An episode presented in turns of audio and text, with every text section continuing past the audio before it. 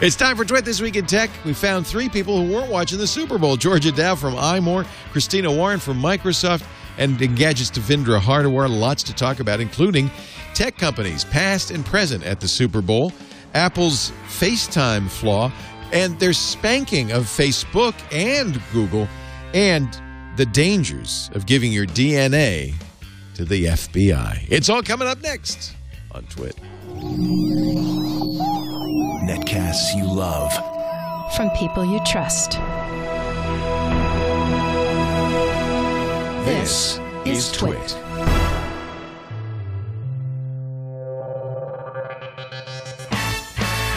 This is Twit, This Week in Tech, episode 704, recorded Sunday, February 3rd, 2019.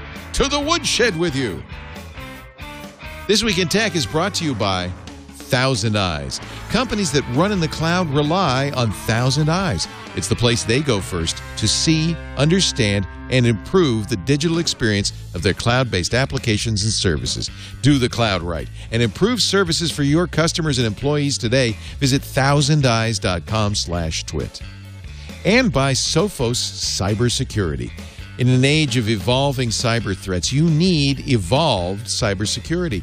Powered by artificial intelligence, Sophos can detect threats before they strike, killing ransomware, viruses, and other cyber threats dead in their tracks. Get a free security scan and or a free trial today at sophos.com. And by Quip.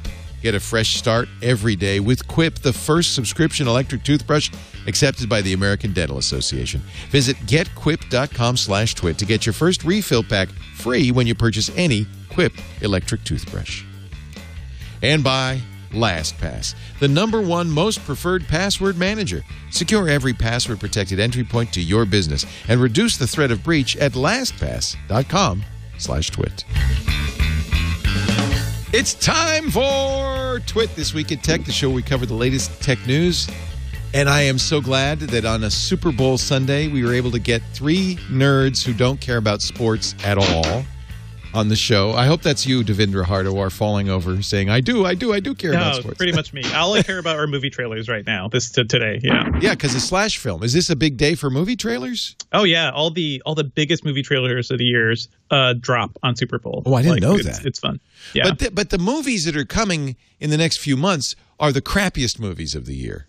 It's not a good like normally January is the bad month, but yeah, Yeah. this is not a good Like period I keep seeing ads for that Battle Angel movie, Mhm. and they showed trailers last summer, and it looked terrible then. But now I, it know that Yeah. they didn't release it during the Christmas prestige season. That it actually is terrible. I actually hear it's pretty good though. Oh. surprisingly. See? yeah, There you and go. It's by Robert Rodriguez, and I like uh, I like Yeah, Alita, great. so I'm looking forward to it. And it's based on a comic book, and course, Mm-hmm. Yeah. everybody knows movies based on comic books are uniformly perfect.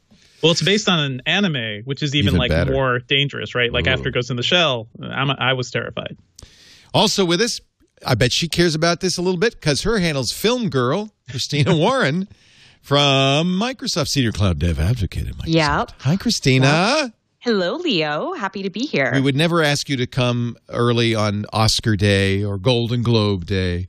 In fact, you're the no, that would be that'd be hard. But, You're the but person- for this, ah, who cares? But there are some commercials we'll want to see. Yes. definitely, I'm I'm I'm I'm all about the brands. I'm all about the ads. But uh, as we were kind of talking about beforehand, they're on YouTube um, pretty instantaneously. So um, the live aspect, like the halftime show, I do enjoy watching. Although this year it's going to be more about like you know laughter about who they were able to finally convince to to do it. But um, yeah. Oh uh, yeah, because I, the uh, halftime show uh, was up, up in the air for a while. But they have Maroon Five.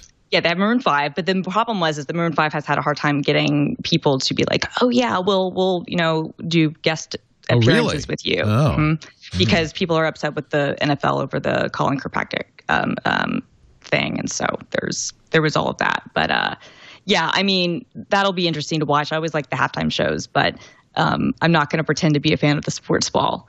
Plus, I just got back from uh, from traveling, and so I'm my body is still not sure what day or uh, time zone I'm in. So. There's no football in Milan. There's, Well, there's- fashion in Milan. Did you do There's any? fashion in Milan. Did you see any I- fashion? Oh, I did. I did. I uh, I went to um, some of the stores and near the Duomo, and um, it's nice. And to keep us all sane, a Canadian for whom this is not in any way the World Series of football, Georgia Dow. Hi, Georgia. Hey, how are you doing? Great to have you. You're in your like uh your lab. It looks like. It's it's my office. This is my like little tiny area of freedom. So yeah. Do you, do you uh, rewire people in your practice? Looks like you've got soldering irons, snippers. I do have I do have all of that. That's more like my art area. So I Oh. have like my little art area Ah. over here. So I do art and therapy at the same time. Well, not at the same time, but in the same kind of space of time to that. So I do have to say, do you remember? Do you all remember the first dot com to advertise in the Super Bowl, and what a big deal that was? Yeah, wasn't it Yeah. Pets.com? I think so.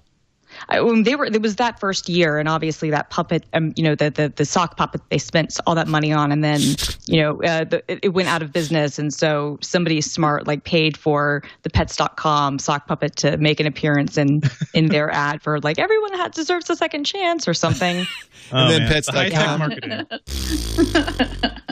This year, now back then, a Super Bowl ad cost mm, a couple million dollars. This year, it will be five and a half million dollars for a thirty-second ad, the highest ever. In fact, it's been flat at five million for the last three years. So this is, I guess, because it's the Patriots and a big Los Angeles team, the Rams. You know, this is going to be a big market, and, and they expect big audiences.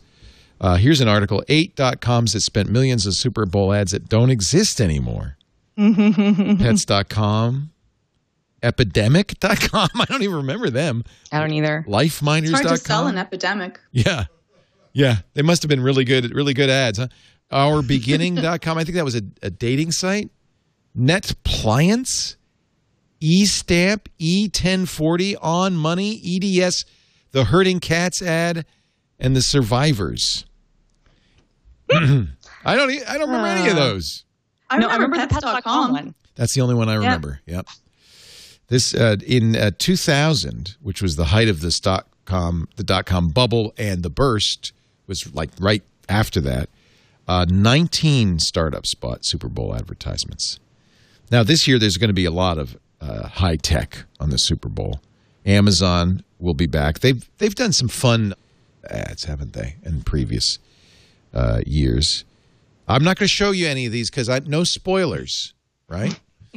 no spoilers, but uh, look for Harrison Ford, Forest Whitaker, Ilana Glazer. I don't know who that is, and Abbi Jacobson. Those are oh, they're from Broad, Broad City. City. Yeah. Yeah. They're the best. Oh, that's nice. That's good. That's almost like a podcast.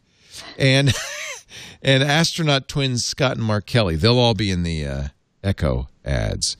Uh, ADT, Google will have ads again. Two commercials. Your company, Microsoft, they're going to take. It looks like they're going to take that holiday ad and do a sequel to that. Yeah, they did. They uh, they released the extended version a couple days ago, and uh, I'm not. I, I'm going to say this as unbiased as I possibly can, but I was I watched I saw it when I was in Milan. And I was like, this is a It's good ad. not to cry. I loved the Christmas ad. I loved it. It was a beautiful ad about uh, a kid, a, a special needs kid, who had this special uh, accessible controller for the Xbox. And all his friends were, he's going to do it, he's going to do it. And they were all running over and they saw him, whatever it is, break his high score or whatever. And they were all cheering for him. It was a great ad. So we're going to see the, I guess, the sequel to that. Yeah, they they the, he's visited again, and there's some other kids that uh, show off um, the accessible controller. Okay. Mint Mobile uh, will do an ad. That's one of those MVNOs. SimpliSafe, who I should mention is a sponsor of our content. T Mobile, Verizon. So look for I'm not going to show any of these because I want you to enjoy your Super Bowl free of knowledge. Be No almost- spoilers for ads. It's No the culture ads. we're in now. you know, TiVo, I didn't know this. They've done this a couple of years in a row now. TiVo has a game skip button now. so I love it. so I love this idea. You can, uh, if you're watching the Super Bowl for the ads, not the game, you TiVo it, and then, which I am doing, and then uh, you could just go watch the ads. I like that idea. I'll be YouTubing later. Just want to watch the worst and the best. That's Yeah. it. I like to watch them in in uh, in vivo. I like to watch. Do you? Yeah, I like to watch them in the ambiance. In fact, I I'd like to to be going to get a sandwich and see the ad out of the corner of my eye. So then I really know what real people are seeing of this five and a half million dollar production. Was that Jeff Bridges? I thought that, I think that was Jeff Bridges, and that's all I know. Anyway, so we will. That's all we're going to talk about the Super Bowl. It's over. It's done. Somebody won. Somebody lost. There were probably bad calls, and there was probably a wardrobe malfunction. Maroon Five, their clothes fell off. I don't know. I'm just saying. First quarter results are in for Apple. This was going to be Apple's no good, very bad quarter. Tim Cook, remember a couple of weeks ago, downgraded their estimates for profit. Uh, you know what? They didn't have such a bad quarter. They did all right, right? Any any takeaways from this Devindra Eighty-four Hardawar? billion or- is okay. Yeah, It's okay. that's a lot of money. They're going to survive. I think they're going to survive. They'll be fine. um, maybe okay. I'm They're just fine. calling that not going out of business. five percent. You know, we have international sales up sixty-two percent. I guess that's Mm-hmm. okay. Um, Now, this is the And, first uh, one where they're not breaking down the individual sales for products, especially for the iPhones, right? Right. Yeah, this is the first time that they are not saying number of units of iPhones sold, which uh, I, I don't love that move. I mean, I get it, but I, I, I don't love it. I don't love it when any company does that. But Yeah. I mean, it, it is what it is. Um, it's clear you're hiding something, right? And what what shame is being hidden right now? Is it lower iPhone uh, 10R sales? I we don't know at this point. Yeah. Yeah, well, I mean, in, in, in fairness, they never actually broke out by like the model series. Like they would never Yeah, say you yeah. sold this many models of this or this or this. So you would usually what would happen is the mix would be extrapolated based on the, um, you know, uh, like the margin um, on the devices, and that's how you would figure out. Well, they sold more, you know, the newer devices than the older ones, but. Um, the fact that they're not breaking it out at all, I mean, I think what it what it indicates, as a lot of people expected, and as their own, you know, pre-quarter, um, uh, you know, uh, I guess declaration said, is that they're selling fewer phones than they used to. Now, I think that's okay, just because smartphones we've reached a point where we're at saturation and you know the growth period is basically gone right like and so i understand that if if what you if, if you think the market is going to be basing its valuation of your company on certain growth percentages um, you know in in sales and you start to see a decline not because your product isn't still popular but because everyone has a phone and because ownership cycles are becoming longer and longer then i i do understand the idea of saying well we would rather not break out Sure. these numbers. But I think that you know when people were trying to say, "Oh, well, that's not what it's about," and then you know they have to uh, you know lower their their earnings estimates because things did not sell the way they were anticipating for whether it was China or, or, or pricing or, or what the reason may be. That just adds credence to the idea that well, you know, uh, this is a convenient time to maybe uh, not paper over the problem, but to, uh, as you were saying, kind of hide something or or make it less less obvious what's happening. Yeah, I mean, th- there's multiple things going on too. Like as you're saying, phones are lasting longer and they're getting better. And we also know like Apple's been trying to push up that average sales price with the you know the 10s and the the plus and everything. So I think that there may be some pushback to that as well. Like things are getting so expensive. Uh, I still have my 10 from last year, and I felt no real need to upgrade. I'm also seeing people go from the 10 last year to the 10R this year, which in many ways is a step down other than screen size. So there's a lot of confusion in the product line too, I think. So maybe this year with a full-fledged redesign, we'll we'll see something better. Cook was asked specifically about the theory that one of the reasons iPhone sales were down 15% this quarter. By the way, this is the quarter that you would see a big jump. This is their big quarter, right? Right, right. This is the holiday quarter. Yeah. Right. Uh, he, he, he was asked specifically, is it prices? And Cook said no, but his answer was kind of odd. He said the iPhone 10s matched the price of the iPhone 10. The 10R was right in the middle of where the entry iPhone 8 and the entry iPhone Plus had been priced. So actually, it's a pretty small difference in the United States compared to last year. But actually, if you look at any individual phone, it's definitely more expensive. Nobody buys the average price phone, they buy a phone. And uh, even the 10R was more expensive than the base model 8, uh, which was itself more expensive than the iPhone 7. So Apple has look at they've been ratcheting the price up, but but Cook seems at least in public to be fairly clear that he doesn't think that the drop in numbers is due to that. He does say the price was high in areas where the exchange rate wasn't so good, like China. They also, uh, Luca Maestri, their their CFO, highlighted uh, the installed base, and this is something I think you're going to hear more and more from Apple because what Cook said was, well, you know, we make our phones to last a long time. So what that means is when somebody buys a new phone, they hand down the old phone, and as a result, the installed base is high. And for the first time, they gave a number: 900 million actively used iPhones, uh, up year over year in all five geographic segments. In fact, it, it, they say it grew almost 75 million in the last 12 months. That's this is very you know typical of a company, which is we're going to highlight the stat that makes us look good. Right. And here, where, what this also indicates and, and what they would kind of push towards is to say, okay, th- this is saying two things. One, look at this huge number that makes us look good. But number two, the big thing that Apple has been focusing on for I, guess I'd say about the last 12 quarters, it's really been a lot about the last three years. They've been doing this massive push into services. Is that if you're looking at services, and they've said, you know, it's going to be, you know, um, a, a 20 billion dollar, you know, uh, uh, business on its own, or you know, by by by this date and and whatnot, um, then that is going to you you can say, well, if we have 958 million, you know, active um, install base, then you can start to extrapolate the potential of service revenue based on that number. And if that number continues to go up, then that's an indication that service revenue will continue to climb and will continue to grow because you have that that install base where you can attach Apple Music or iCloud or you know Apple Pay or whatever else you're you're wanting to kind of or, you know put on it.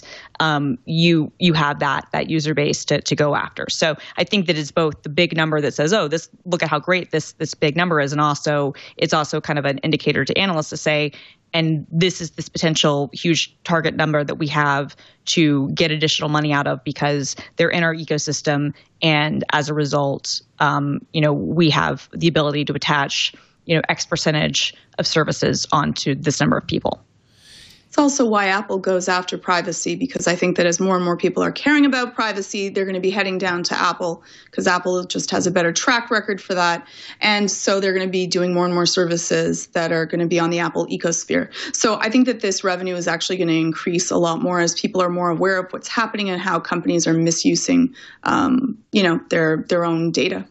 Yeah, this was probably a bad week to uh, double down Yeah, on that. Though, I was just going to say yeah yeah for because of course Well, fair, fair, fair. we're talking about the FaceTime flaw that allowed Oh. uh, people using group FaceTime to eavesdrop on other people, uh, f- at least briefly, until they either didn't pick up or picked up the call. Uh, did Tim Cook? I didn't listen to the analyst call and I didn't read the notes. Did he say anything about the FaceTime flaw in that call? They did apologize. Yeah, they they they apologized and um, removed the feature until they're able to roll out um, a software update. Um, but yeah, I mean, look, Apple rightly, I think, has a really great reputation for for privacy and Yeah, um, this doesn't this doesn't ding no. that. This is a flaw. No, it this is a doesn't. bug. this is a bug, but didn't it's a they bad didn't bug. get caught doing something Right, wrong right. like Facebook did that was a purpose. Right. They You're made a mistake. wrong. They Yeah, tried to yeah. fix. Yeah, they tried to fix it as quickly as possible. You know, they might have given a little bit of a runaround. I get that. That sometimes happens. It's not great, and it's a really big deal. But this is really different from them choosing to sell your information and trying to be sneaky about it. Apple again wants to keep your business, so it makes every sense that they're going to try to make sure they're as secure as possible. They did respond quickly. Well, they No. responded Sort of, quickly sort to the of, nine to five They got- Mac They got- story. when they got caught, they were really fast about it. Well, Yeah, they and I don't super think it's fair to say caught either. I mean, No, no, no. So- when they were when, when they were when the issue made it to their to their account. I mean, people tried, but you know, there's a family uh, uh, of people. Michelle Thompson, who's a 14 year old, discovered this a week before it was revealed on 9 to 5 Mac. A security researcher found it later. Uh, tried to get through to Apple, but she's, you know, uh, not a developer. She's not somebody Apple gets security reports from on a regular basis. So she says she never received a response from the company. She actually went to Fox News to tell them, look, there's a serious security privacy flaw in FaceTime. Um, Apple did in its apology say, We thank the Thompson family for reporting the bug, uh, and we're going to improve our process uh, by which we receive and escalate these reports in order to get to them the right people as fast as possible. All she got was mm-hmm. a, a, a note saying you should join the. If you want to report bugs, you need to join the developer program. Clearly, it's kind of a tough thing too. Like uh, coming from yeah, the IT side is. of things, right? It's it's hard to tell when to take these things seriously right. and when not to. So that's understandable. It's just a shame that this was the one missed, uh, you know, support ticket that was one of the most egregious privacy flaws. Like I know this was not purposeful, uh, but you know, the people who signed up for Facebook's privacy and information sharing thing, they they at least knew like Facebook was doing this and they were getting paid for it. It was like a contract. This is an insane uh, bit of like spy tech, basically. Yeah. Like this is something that I know like spy agencies have been trying to cook up things like this so that they can listen on your conversations. Well, but how useful would it be if you were the NSA or the CIA and you knew about this? This only happened when Apple released Group FaceTime, which was just mm-hmm. a couple of mm-hmm. versions of iOS 12 ago. It was like 12.1. So it, it, hasn't been around that long. But let's say you're in the NSA. You're not saying, oh, rubbing your hands with glee, saying, oh, finally I can I can uh, listen in oh, on yeah. Putin's conversations because it only it rings the phone, right? And it only yeah, right. Works. NSA is calling and Putin's yeah, like, oh, I'm not going to answer the phone. yeah. So it's not that useful. But, uh, but, you know, it's just it's, it's embarrassing. Apple right. Uh, did respond once the 9 to 5 Mac report came out. They responded immediately by turning off Group FaceTime. It's still off, and as you said, Christina, they'll have they say they'll have a patch this week, and Group FaceTime. Yeah, no, totally. Back. And I mean, in terms of bugs to have, I think you point out like it's not good at all. Happen. It could conceivably be embarrassing, but it yeah. could be way worse. Yeah. The phone is going to ring, so the longest you're talking about, you know, um, uh, you know, maybe 20 seconds that you might be able to to hear something, and and and uh, I mean, it's not great. I think the video aspect was probably worse than maybe even the audio stuff. The fact that you could maybe see people, that's not great, but they fixed it. And I think that the good news here is that because they were able to fix things server side because of what this was, they could put a stop to it. You know, they it, on the server side level, they just disabled the group FaceTime feature and now they're going to issue a patch. So this wasn't even, I mean, this could have been really bad if this was something where they would have had to release an update that everybody's phone would have to be updated you know, to, to anybody who's ever had an eight minute voicemail message from a butt dial knows totally. there's not that much going on. Have you ever sat and listened to all eight minutes? Oh yeah, oh yeah. I mean, because you hear a lot of. Evan, I, I usually I usually get bored really quickly because yeah, you have someone's full eight minutes. Oh no! Yeah. Oh, I've done it just because you're you're you're kind of curious because sometimes you know again there's that one time most of the time you delete it right but but you hear interesting conversations you are like wait hear, a minute wait a minute all right we're gonna rob the bank at eight tonight exactly. everybody in or, on the job yeah. about you yeah well, that, well this is what I'm saying that that's what happens is this is like the, the the the worst case scenario where somebody's talking smack about you and unknowingly calling you um, this is where voice assistants, I think, can be very dangerous because you can imagine if, if you're talking about someone, you accidentally invoke the, the voice assistant that then calls that person and starts to leave a long message, you know, uh, talking poorly about that person. Um, no, I mean, I've maybe listened once, like the eight minute ones. Usually you just delete, but you might hear a, a few occasional things. You're like, oh, so that's what they think about so and so. It does happen. Uh, there's a guy who uh, lost his job and is suing his ex boss. This happened last spring. Uh, he accidentally butt dialed his boss, or pocket dialed him, as the post says. And uh, he was talking to his wife about his boss, and the boss heard him say negative things, and he didn't like it, so he so he fired him. and uh, and now there's a lot there. Well, not now, but I guess yeah. Now there's a lawsuit um, because he continued to listen and violated his privacy. Oh, that's is it really violating your privacy? I don't know. I, th- I, don't think that's going down though, because there's no way. Like you call someone else. You sent me a message, dude, and, and I'm just listening to your yeah. message. Listening to the message, it does not sound like a violation of privacy. Yeah. Um, Incompetence and I don't even not... think you could say it's an um, unlawful dismissal because if, you know you say something mm-hmm. bad about someone, no one's going to want to work with you after that. so. Uh, all right, let's talk about. You brought it up, Devindras. We should talk about it. Both Google and Facebook were spanked by Apple this week because they were using their enterprise certificates in a way that Apple said that's that's not appropriate. Uh, Apple has restored Facebook's. I, I, imagine by now they've restored Google's. The problem is that uh, when you disable an enterprise certificate, you disable also in-house apps. The the Google Bus app, the G Bus yep. app, stopped working So They're just stuck there. The- They couldn't go home. I can't Google leave. I don't know when the bus is coming. uh, so what? So Devindra, you're obviously uh, up on this. What? What was? First of all, let's start with Facebook. What were they Mm-hmm. doing? Uh, from what I'm hearing, uh, it was a research app.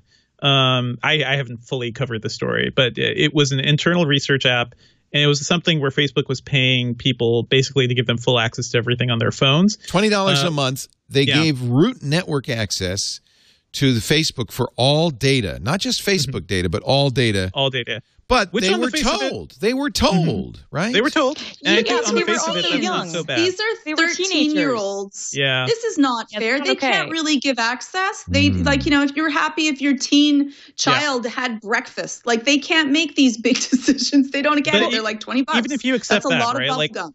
you could Yeah. argue like if that's a worthy thing or not but I, I think the the really egregious part is that this is a continuation of something facebook had before it was a vpn app called onavo and they were Mhm. using that app to track user behavior and track things that were happening on their phones they were you know that was swatted down uh, this research app is basically a rebadge of that technology, which Apple has already said no to. So This that, is, I think this that's is so. Facebook, which is Yeah. you break the rules, you get caught, you apologize, then you do it again.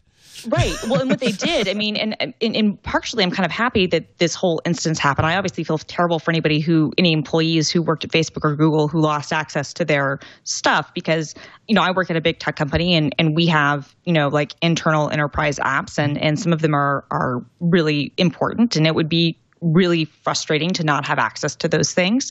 But this has been a really common um, uh, way around the App Store for a long time that has kind of gone under the radar that hasn't had a lot of reporting around it. Where you know Apple um, won't allow certain types of applications in the App Store uh, for for whatever reasons. They say it, it violates you know uh, collection information or you know maybe it's a, an emulator and we we don't support this sort of thing or whatever. And so instead, what happens is people get an enterprise certificate and you know they, they pay for, for one of those accounts or, or they just get a regular dev certificate where you can now have even more um, you know testers. And they issue you know copies with this the sort of round you know kind of in back channels and people install them. They install you know the the certificate on their phone and then they're able to you know download uh, the the app directly from um, the developer.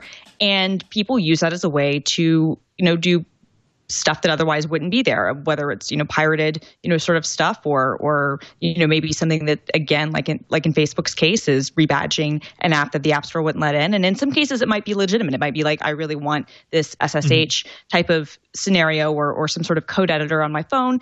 This won't be allowed at the app store but i can get an enterprise certificate and release it to however many thousands of people. Cool. So so this has been happening, but nothing's been done about it. And so, if anything, I'm kind of glad that this is kind of drawing attention to the fact that there is this whole shadow like Right. app economy using these things, and there, and, and especially in other countries where uh, you know people have to go around things maybe to get around censorship or other stuff. Like we should acknowledge that this is happening because Apple really loves to talk about how safe and, and secure its store is, and and by the most part it is. But this is a really easy hole, like a really easy in run around those policies. Well, that's an important point. You can laud Apple for uh, uh, respecting privacy, but the minute you put any third party app on your iPhone, you're being monitored in some way or other, whether it's location monitoring. I mean, and, and you give them permission, I understand, but uh, Apple's privacy policy only extends up to the point of Apple's apps, and after that, it's anything goes. Well, also it's it's the difference between the apps that are being available within the store and these apps that we're These talking are about. these this are far worse. sec- I understand. Right. These are So let me and I don't let me just there's there's nothing wrong with that. Like that's the thing. I, I don't. It sounds like we're getting to the point where it's like, oh, all these enterprise certificate apps are bad. I No, don't no, think not so. at Like, all. That's yeah. That's the way we have to like when I see apps early. This is the process I have to go through to see something Same. before it's on the store. Uh, there there are certain loopholes there. It's more like yeah, what Facebook did. And to be clear, um, this Onavo VPN I'm talking about, I covered them when they launched like several years ago, and it was a really interesting app idea because the it, it was supposed to be this little app that would basically compress your data and save you like cell phone bandwidth and stuff. Like it- it'll save your bandwidth cap. Um, when Facebook bought it, everyone was like, "Oh, they're going to do something terrible with this," and not not long after that, they did something terrible with it. So Mhm. this is all an example of Facebook being the worst and trying to get away with being the worst, like again and again. yeah. At some Which point, you do. have to. At some Yeah. point, you have to say, "Oh, this is They, intentional. they get This away. is They, not." yeah, they they keep on doing it and people like again it's like these companies too large to fail because apple's going to take a whole bunch of heat if they just cut them out and say listen we can't trust you. We're going to have to check everything that you do beforehand. But the worst part is facebook was was doing this got caught for it. They're already i think back in. I think that they've already said okay you're all restored to that but they were doing this in order to catch what was the wave with the young generation and then be able to buy Yeah, out they whatever doing? Applications Yeah. were uh, Yeah. important to Where's be able to threat? do it so that they could exactly Yeah. So let me. Uh, by the way, a lot of credit to Josh Constine and uh, and TechCrunch because they broke the story and they did a lot of great reporting on Definitely. this. Um, Constine had written, as you did, uh, Devindra, and many others about the Onavo Protect. Apple uh, changed its policies uh, to prohibit the way Onavo Protect worked. So Facebook, that's that app was taken out of the store. Facebook took it out of the store, uh, or Apple blocked it from the store, but it was gone it looks like, according to Constine, they got a, they got somebody to look at the code, and the Facebook Research app is basically. Uh, he says it's we, we found it featured tons of similar code and references to the Onavo Protect program, which meant Facebook was intentionally disobeying Apple's privacy policy. Yep. Now, the idea of an enterprise shocked. no, the idea of an enterprise certificate is completely normal. Many, Right. many companies have internal apps that they want to put on iPhones. Absolutely. In order to do that, they have an enterprise certificate. Apple certainly allows this. Uh, there also is a test flight app that you can use if you want to test apps. this is normal. And in fact, Facebook's enterprise certificate was used for seeing the day's lunch schedule, coordinating office collaboration, commutes. They used it for pre launch internal testing versions of Facebook's own app and Instagram. So, Apple, which could have simply said, okay, Project Atlas, which was this app, is yanked. You can't do it anymore. Instead, they spanked, I'm sorry, they spanked Facebook by yanking this enterprise app, knowing that this would be completely disruptive, as Right. apparently Well- it well- was. Well, they revoked the certificate. I mean, in this case, again, I think you could make the argument that the only way Apple knew that they could shut down access No, to the could- app couldn't revoke they- the certificate. Don't they have No. a kill switch for mm-hmm. the app?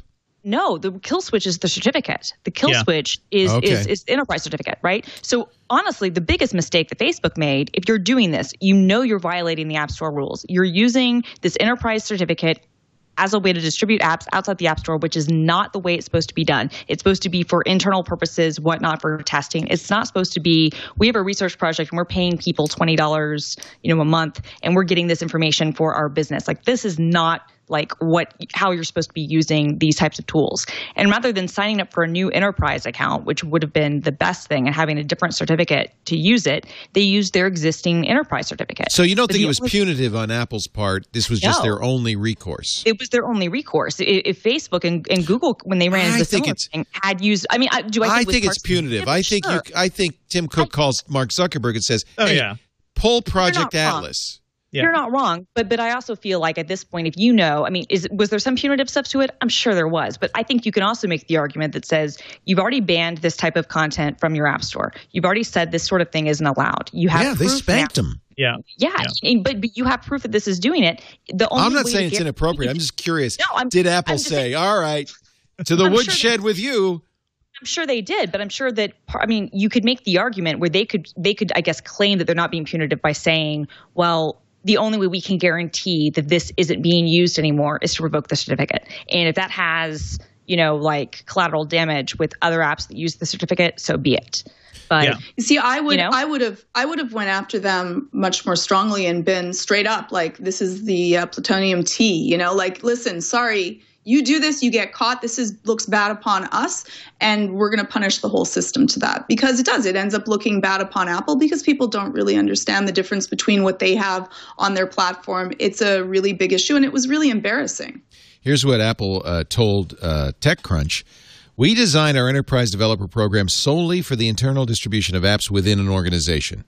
Facebook has been using their membership to distribute a data collecting app to consumers, which is a clear breach of their agreement with Apple. Any developer using their enterprise certificates to distribute apps to consumers will have their certificates revoked, which is what we did in this case to protect our users and their data. And oh, by the way, they did it to Google too. Shortly after they did it to Facebook, they uh, TechCrunch discovered Google's ScreenWise meter surveillance app, very much like the Facebook research app, was doing the same thing. Apple canceled that enterprise, and that's when Google's GBus program and others stopped working.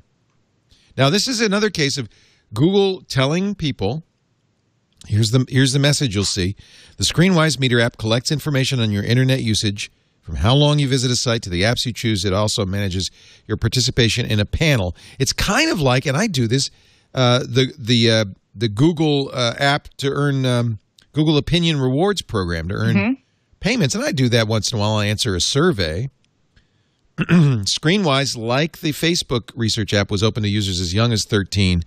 Uh, Constine on uh, TechCrunch says that about 5% of the users were underage of the Facebook app. Um, so it wasn't particularly aimed at teenagers, although it was 13 to 35. So it was aimed at younger users. And it's clearly uh, Facebook's intent to figure out what the hell are the kids doing.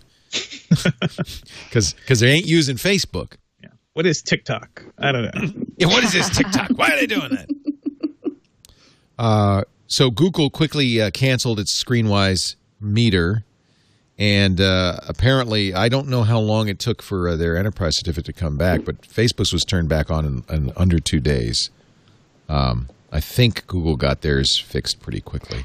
Yeah, there Facebook I mean Apple actually made a statement that they were working or maybe Google did they made a statement they were actively working with with um, Apple or Google. You know, they made a statement that they were working together to get things back That's up and running. It's a Um, pretty see, big stick that Apple wields, though, isn't it? Oh, it is. I mean, and and, and there there there are questions it's to, on to their ask about that. OS. It's You're right. You, know, Yeah. you expect Yeah. it, right? Like you expect that. You you go against another huge company and embarrass them. You expect to kind of get hit for it, and it wasn't a big hit. Like really, within a week, you're all back up. And again, it's a lot of money when you do it, but in the large run, it's really really tiny. Like this was like I don't think it was a big stick. I, don't think that it was a small. I don't know I about think that. it's a I'm shot across the bow. It I- would I- be I a shame if none with of your employees was to know what was for lunch today. Yeah, I, well, I'm gonna I'm gonna disagree just because as somebody who again I have enterprise apps I'm sure. Microsoft uses this too, Yes, right? Yes, we do. Yes, we do. And and and we have you know both our own you know system. Uh, we bought HockeyApp, uh, which is similar to TestFlight, but obviously how that works is using an enterprise certificate, Right. and that controls things like my VPN access, and that controls things like you know if I'm connecting to my corporate network on my device, and Oh. that connects you know um certain you know certain profile information, and then I have other things like certain versions of my email client or certain things that are only internal. And yes, could I get my work done without it? Of course but it's a lot more frustrating. And if stuff were just to break, I, I'm not going to discount the fact that if you look at the, you know, 20, 30,000 employees, you know, at each of these companies who were probably using at least one of these devices, one of these apps that now isn't working, that this isn't a big deal. Do, do I think Apple was justified in doing it? Absolutely, but but I, I don't. I think this was a lot more disruptive than than people might thinking. They might be rolling their eyes and saying, "Oh, well, you can't see what's on what's for lunch." But what if this was something that was tied to your email or was tied to you know um, some sort of uh, data entry app or some sort of other custom app that was really crucial to your day job, and now you don't have access to that information. And when you do have access to it again, you have to reinstall each app, redo the certificates. I mean, it's it's you know people lose time and it's it's frustrating, especially when the reason for this is because the company you work for decided to go around the App Store rules. So how bad does Facebook suck? I mean, uh, they said, no, wait a minute. You know, uh, this is their response. Key facts about this market research program are being ignored. I'm going to do this in a uh, Tony Soprano voice, if you don't mind. Despite early reports, there was nothing secret about this. It was literally called the Facebook Research app. It wasn't spying, as all the people who signed up to participate went through a clear onboarding process asking for their permission, and they was paid to participate. Finally, less than 5% of the people who chose to participate in this market research program were teens, all of them with signed parental consent forms. You said you wanted to do this. That $20 gift card, we was giving that to you. Uh, I mean, after all, if a, this is kind of the foundational question. If you know that a company's invading your privacy and you're willing to trade it for some benefit, whether it's a Gmail or $20, what's wrong with that? Sure. Okay, that's Mhm. fine. But Yeah, it, but, yeah. but, but to do that, you're distributing it on a platform that says you can't do this sort of thing. No, I understand. And, Apple you know, yeah, could be pissed right. off. They shouldn't have used an enterprise certificate. Is there any other mechanism though by which? By the way, both Google and Facebook's programs are still available on Android because they don't need any course they permission. are. Uh, I should point out you can still do it on Android. Uh, but is there? I mean, you could also say, well, look, this is the only way we can do it on Apple, and uh, we think we should have access to people and their information. Apple says, no, you can't have any of this. Only we can have this. Yeah, I I think it's more due to like the the way Facebook does business too, right? I think was it this week or recently there was the lawsuit about uh, Facebook not doing anything to stop kids from buying, you know, things uh, from like buying in-app purchases from within games, and like Yeah, the fact that like, they actively yeah. encouraged it. just ignored it. They're like, whatever. Um, sure, let's not put any speed bumps. I think like it's that mentality. You know, that mentality of a company that would allow something like that, no matter the harm it does to its users. That's what really bothers me about Facebook. Like uh, selling Twitter people does this selling too, their data, which is not great. kind of a hands-off thing. Well, look, you know, this is uh, Yeah. free speech. It's the internet. Uh, you know, people are gonna if people want to set themselves on fire, we're gonna let them. Why? It's not our job to stop them. And I, I We're kind gonna, of understand that. I mean, I live. kind of, I kind of understand Yeah. that, except, except at the same time, Facebook is not just saying if you want to set yourself on fire, that's fine. They're saying please set yourself on fire, and we'll pay Mm-hmm. you twenty dollars to to to do it. Like to me, that's where it kind of goes a little different. Yeah. It's like one thing to be like do whatever you want. It's another thing to be like we're going to actively encourage you to do this thing, you know, because we want to we want to see. We, we want to do a research project on on you know what temperature flesh burns. But there's I a don't little know. bit Like, of a. Uh, uh, don't people have personal responsibility? If somebody, people do. Thirteen year olds don't. Mhm. well, they, but they got But the parents. They don't got their parents to say okay. Please. Let's be honest, even like the, the amount of media literacy that's out there right now, people don't really understand what they're selling off their information to or how far that information goes. If, you know, Facebook comes off in this cute little app that we're going to kind of track you versus some creepy guy that's staring in on my window, writing down my every single move, when you really understand how this is not as invisible as what you think it is, then maybe you could make an informed choice. But it's the thing is that Facebook tries to come off as this front of a cute way to chat with people when really all they're doing is they're trying to be a conduit to influence public opinion to the highest bidder and be able to gather as much information to be able to do that as efficiently as possible. And they really don't care for what purpose or cause that is. And that really bothers me about the way Facebook goes about Yeah. business business. I have no sympathy to them and really they got handled with kid gloves. If this was a small dev that got caught um, you know, making They'd use never of be on something in a Apple's way- platform. They'd No, never be and if- seen they- again. They'd be You're right. buried in the back with the trash and Apple wouldn't feel bad. It is only Yeah. because Facebook is so big that they can get away with unabashedly making use of and just trying to like just destroy people's privacy, trying to hide things, being caught constantly and no one really does anything. Only now do I hear people really kind of getting upset and being like, "Ooh, Facebook is not that cute and friendly as what I thought it was. But it's taken so long. We've been talking about it in tech for a really long time, but now it's getting mainstream. I think Facebook. I've come to the conclusion Facebook's pretty loathsome, but I trust Google for some reason. And Google, as far as I could tell, invented this. And Sheryl Sandberg took the fire that Google invented from Google to Facebook and showed them the way. Uh, does Google get a pass? I'm on DuckDuckGo for almost everything now. So Yeah. it's sad. It's Yeah. not great. They even have a mapping system. It's really sad. But um, it makes me feel a little bit better. Like, uh, I'm not going to say I'm not on it for everything. So I'm. I'm It's hard to get out of Google. hypocrite. But yeah, It's- I've started using DuckDuckGo. I've stopped using It Gmail. works. Yeah. Yeah. Yeah. I'm I'm with you. I'm moving I'm moving towards the transition. My children are actually huge duck Duck- like they're fully on DuckDuckGo and they're like, "Mom, really?" I'm like, "Oh god, but That's interesting. They're more aware of privacy than you are. They just like saying They- DuckDuckGo. Or they like That's the name all. Duck. Yeah. Yeah. They, they do Duck, like duck. ducks, um, but no, I, I, they actually are are doing it for their privacy. Yeah. So, like you know, they, you know, I I think it was because once you get st- comfortable with something, you just don't want to change. Change is scary for us, and so you get comfortable. The same reason that Facebook survives. Facebook actually has increased in numbers. What is up, people? Why do they have they larger numbers now of people using Facebook? I don't know, um, Yeah, but yeah. I think that we just get comfortable. I guess all this bad press was good for them. That's the Like, craziest really? thing this week, by the way. Like with our friends after this? After all this like privacy stuff, uh, Facebook's earnings were glorious, amazing for them, and it was kind yeah, of so depressing. they're selling off this information. I guess that's what I'm assuming. They're like they've made a ton of money selling all of this information. So they're this Well- is not going. They're not going to stop because of this. They're going to just get sneakier. That's really isn't that what Facebook just does? It just gets Mhm. better at being sneaky.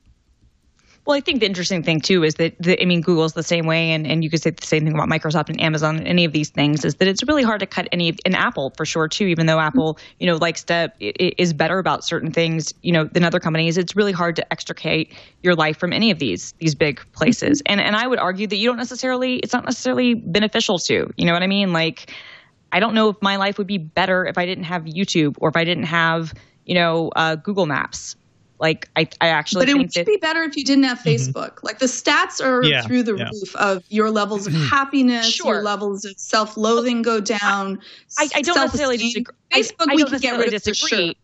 I don't necessarily Maps, disagree maybe. with maybe with maybe Facebook, but I do get some Right. things out of Instagram. I do enjoy Instagram. I do appreciate for all of its many foibles, even Facebook Messenger as a I've way been- to communicate with people. I've been you know? told that uh, that attitude is really first world privilege speaking. There are many countries where you have to have WhatsApp. You're right. You have right. to have Yeah. Facebook. You're exactly right. Uh, I don't know if anybody has to have Instagram, but Why um, would anyone have to have Facebook? Sorry, I'm just gonna. it's how you Well, stay no, in I'm- I'm- touch. I'm going to tell you uh, because You don't not only have it- to have Facebook. There are If you other live in a ways to. country- We, No. we stayed in No, no, no, touch. no, no. We stayed I in touch. disagree. Other ways to that. I disagree. I, th- I agree with Leo. I think this is a first world privilege problem. I think it's easy for us to say we can not have these things because we have the money and the privilege to communicate with people in other ways. If you live in a country, for instance, WhatsApp, where this is how people communicate, because the alternative would be really expensive phone systems where they charge you per SMS message and where you might have to have multiple phone services because of how, how rolling systems work. And you don't have electricity mm-hmm. all the time because of rolling outages. So you're using the internet and you're using these tools to communicate. And for better or worse, the main methods of communication are owned by these big companies. Facebook, for instance, in, in, in the in India, you know, refused to let them do this, but they go into places and they say you can have access to the internet and we'll subsidize a certain amount of it. If we're going to try to, I'm, I'm not going to tell another person in another country that they can't have mm-hmm. access to the internet, even if it's through Facebook's browser or whatever, because Facebook is evil. But the alternative is they have no access whatsoever. Like I'm not going to say that to someone. I'm not going to make that but let's, decision in let's another say country. that real places where we're talking about first world problems, they probably can't afford to have a phone or to have internet access at all to that.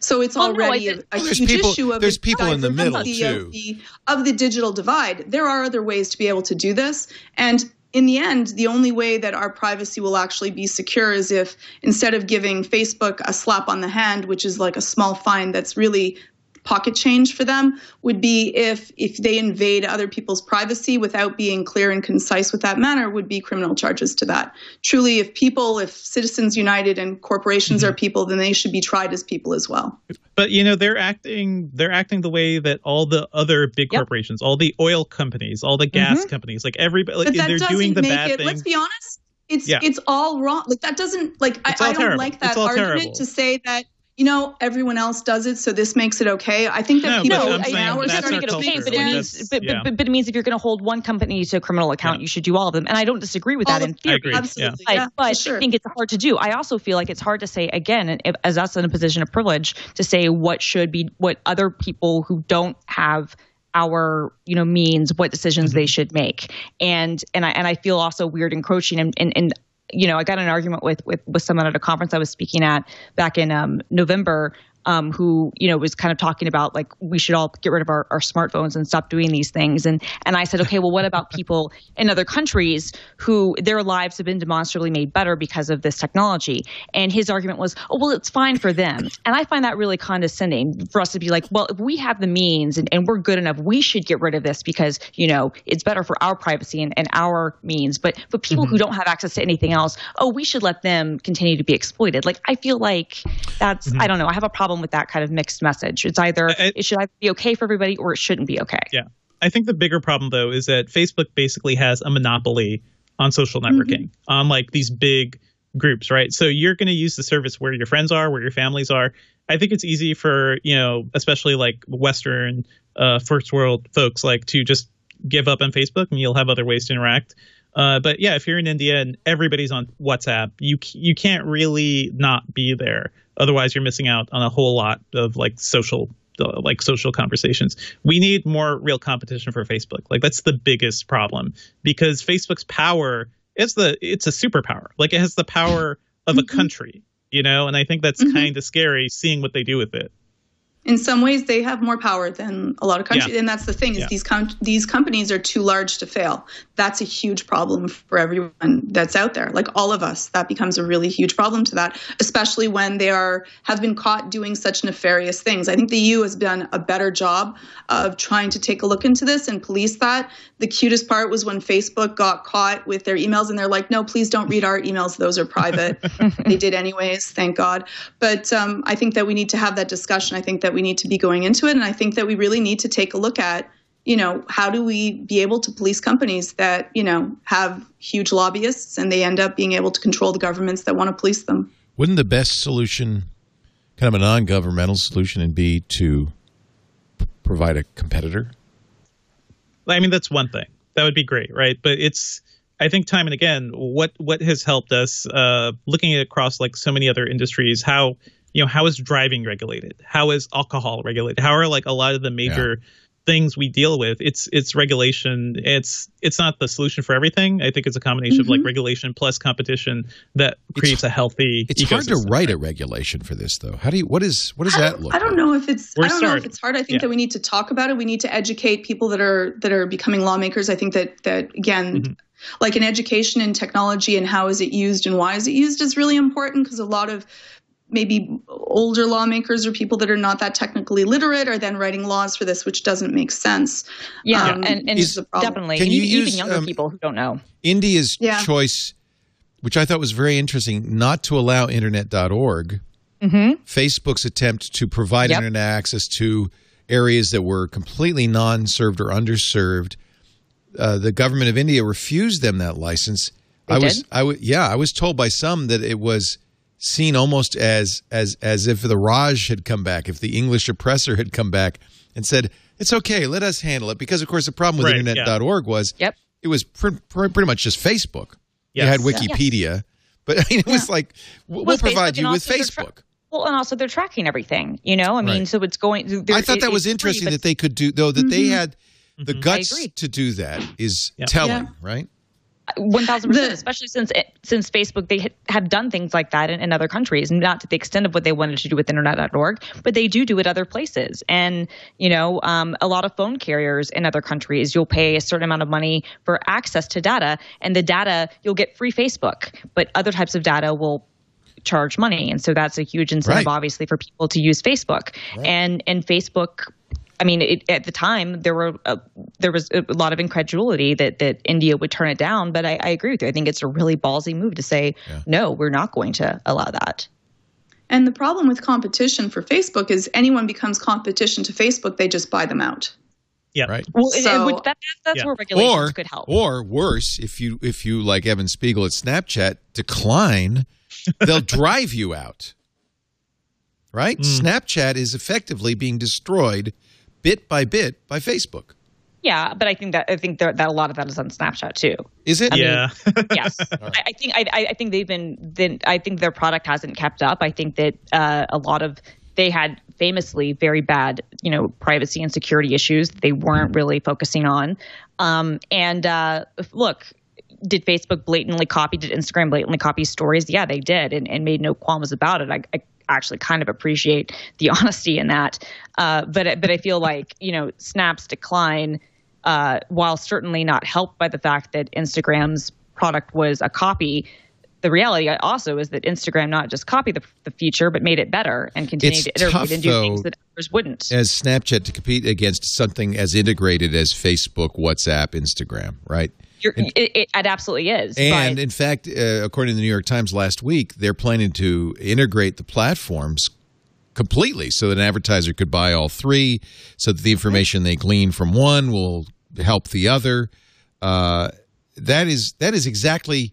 In fact, one uh, California legislator said this is why we should have been much more cautious about allowing Facebook to Yes. buy WhatsApp and Instagram. Well, completely. I mean, I, I think that it would have been impossible to make an argument, an antitrust argument for Instagram. Um, you know, it was a billion dollars, the best billion dollars Facebook ever spent. But at the time that it launched, you know, it didn't even. I, I don't even think the Android app had officially come out yet. It wasn't even fully done when when the acquisition happened. It was small. You know what I mean? Facebook was actually working on its own competitor that it released a few weeks after or a few days after it bought Instagram. That was terrible.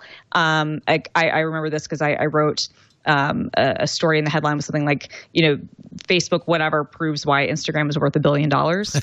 um, and Well, it's happened know, again, by the way. Instagram TV, uh, Facebook, Totally. uh, Completely. Facebook Watch. Remember that? This was their YouTube exactly. competitor. So- exactly. Yeah, but what I mean though is that like so, so you're not wrong, but I think that Instagram. I well, what I was going to say though was like Instagram. I don't think there was any antitrust thing at all. No. But I, I do think that, for WhatsApp, when you know when you're spending twenty billion dollars, and a big reason they spent twenty For billion was because Google. Well, no, because Google was going to buy it, and they had to outbid Google. I mean, that should have been looked at with a lot more scrutiny when you looked at the overlap that Facebook Messenger, which hadn't been separated in the same way and was already gearing up to compete with WhatsApp before they even bought the, the product. Like, I, I think the lawmaker is right. That's when the time to, for, for some of these things was has passed us. And, and if we want to prevent this sort of consolidation in the future and this sort of you know overarching stuff in the future, then then you have to look at when when you're approving um, M&A stuff. You know, but nobody nobody cared uh, when it Yeah. happened, and, and it, it or didn't through. understand And- it. Yeah. And they didn't, yeah, they didn't have enough knowledge to be able to make a, a viable argument and and discuss Mm-hmm. that properly. And I think that that's a problem with a lot of the lawmakers that are out there. They just don't understand enough to be able to make really good laws and good arguments when they're up there looking at it and taking a look. And again, Facebook pays them a lot of money. Like if you take a look at how much money Facebook has given to different people in the government, it's a lot of their money. And there's a reason for that. Let's take a break. Great panel. You guys are fantastic. On fire today.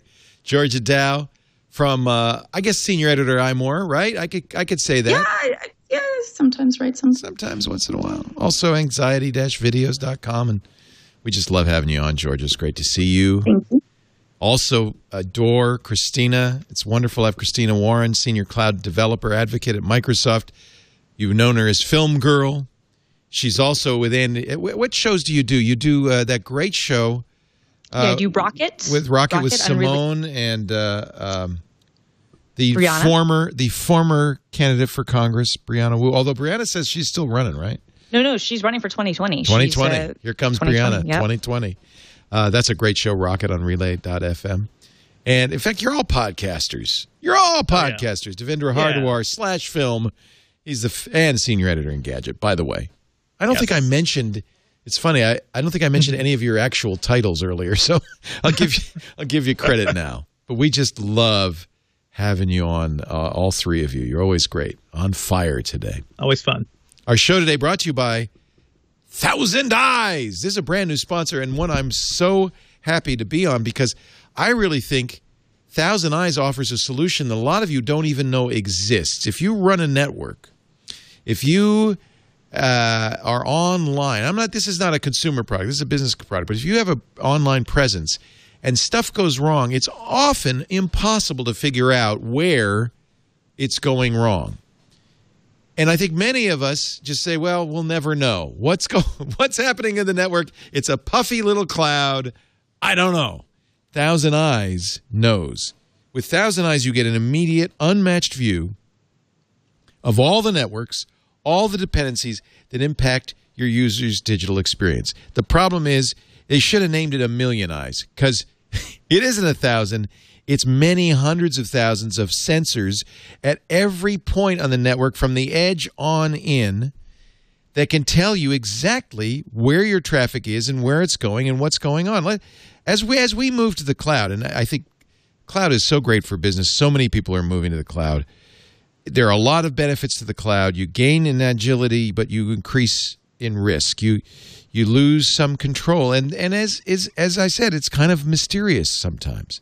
When your cloud or app or service goes down, do you know really what's going on? As you scramble to find the root cause of the problem, you're losing revenue, your employee productivity goes down, your brand is damaged, You need Thousand Eyes. You need instant visibility into the entire service delivery path from the cloud to your end user, including the portions you don't own or control. I think I am kind of on a mission because I am a believer in Thousand Eyes.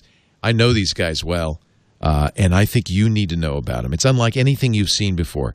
It's cloud based software built to help organizations like yours do the cloud right. A massive array of vantage points spanning the global internet everywhere. China too, cloud providers, even the Wi Fi in your local coffee shop.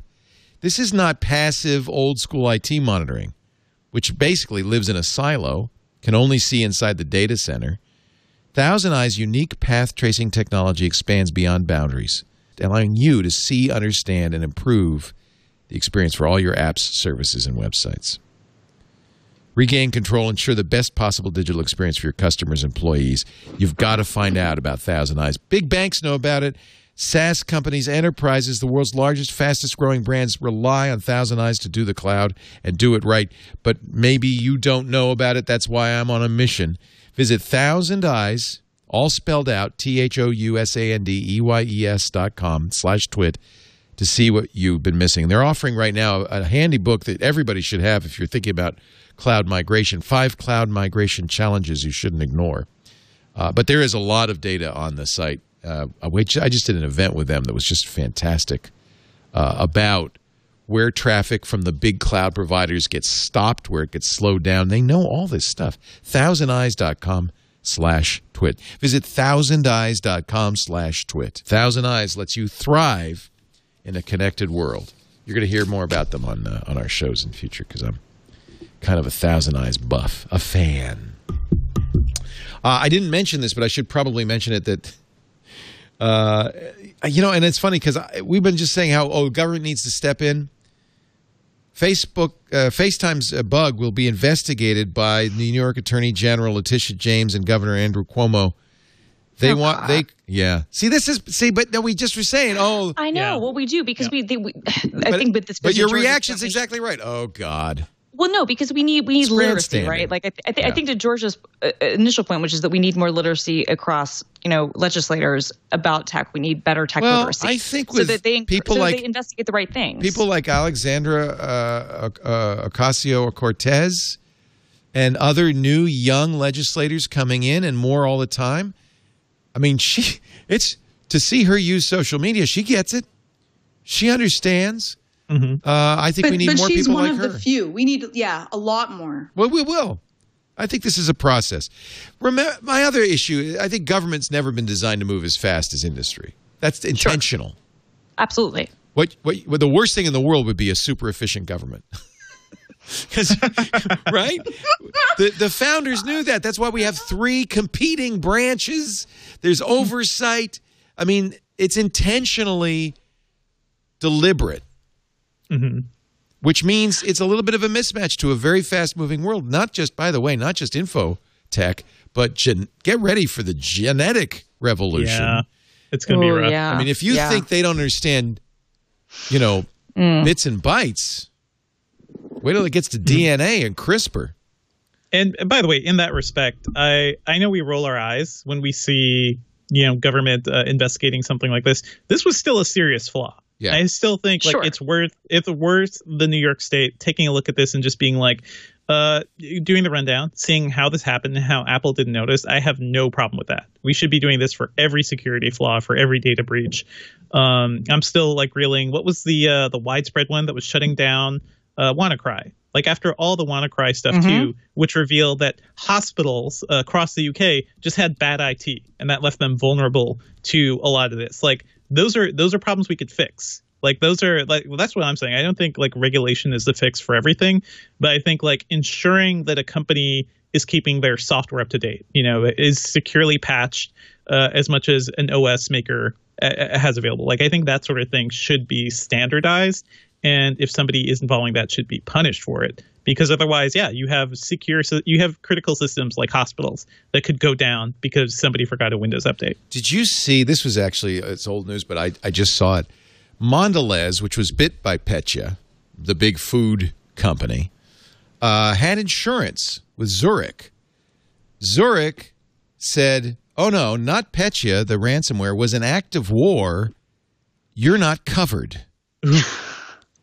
You're not covered. Mondelez is suing uh, Zurich Insurance Group uh, for $100 million in damages. It is an act of war, isn't it? Yeah. I mean, uh, it was uh, launched against uh, the, you know uh, the world by na- national actors. Of course, the technology came from the NSA. Secure your system, everyone.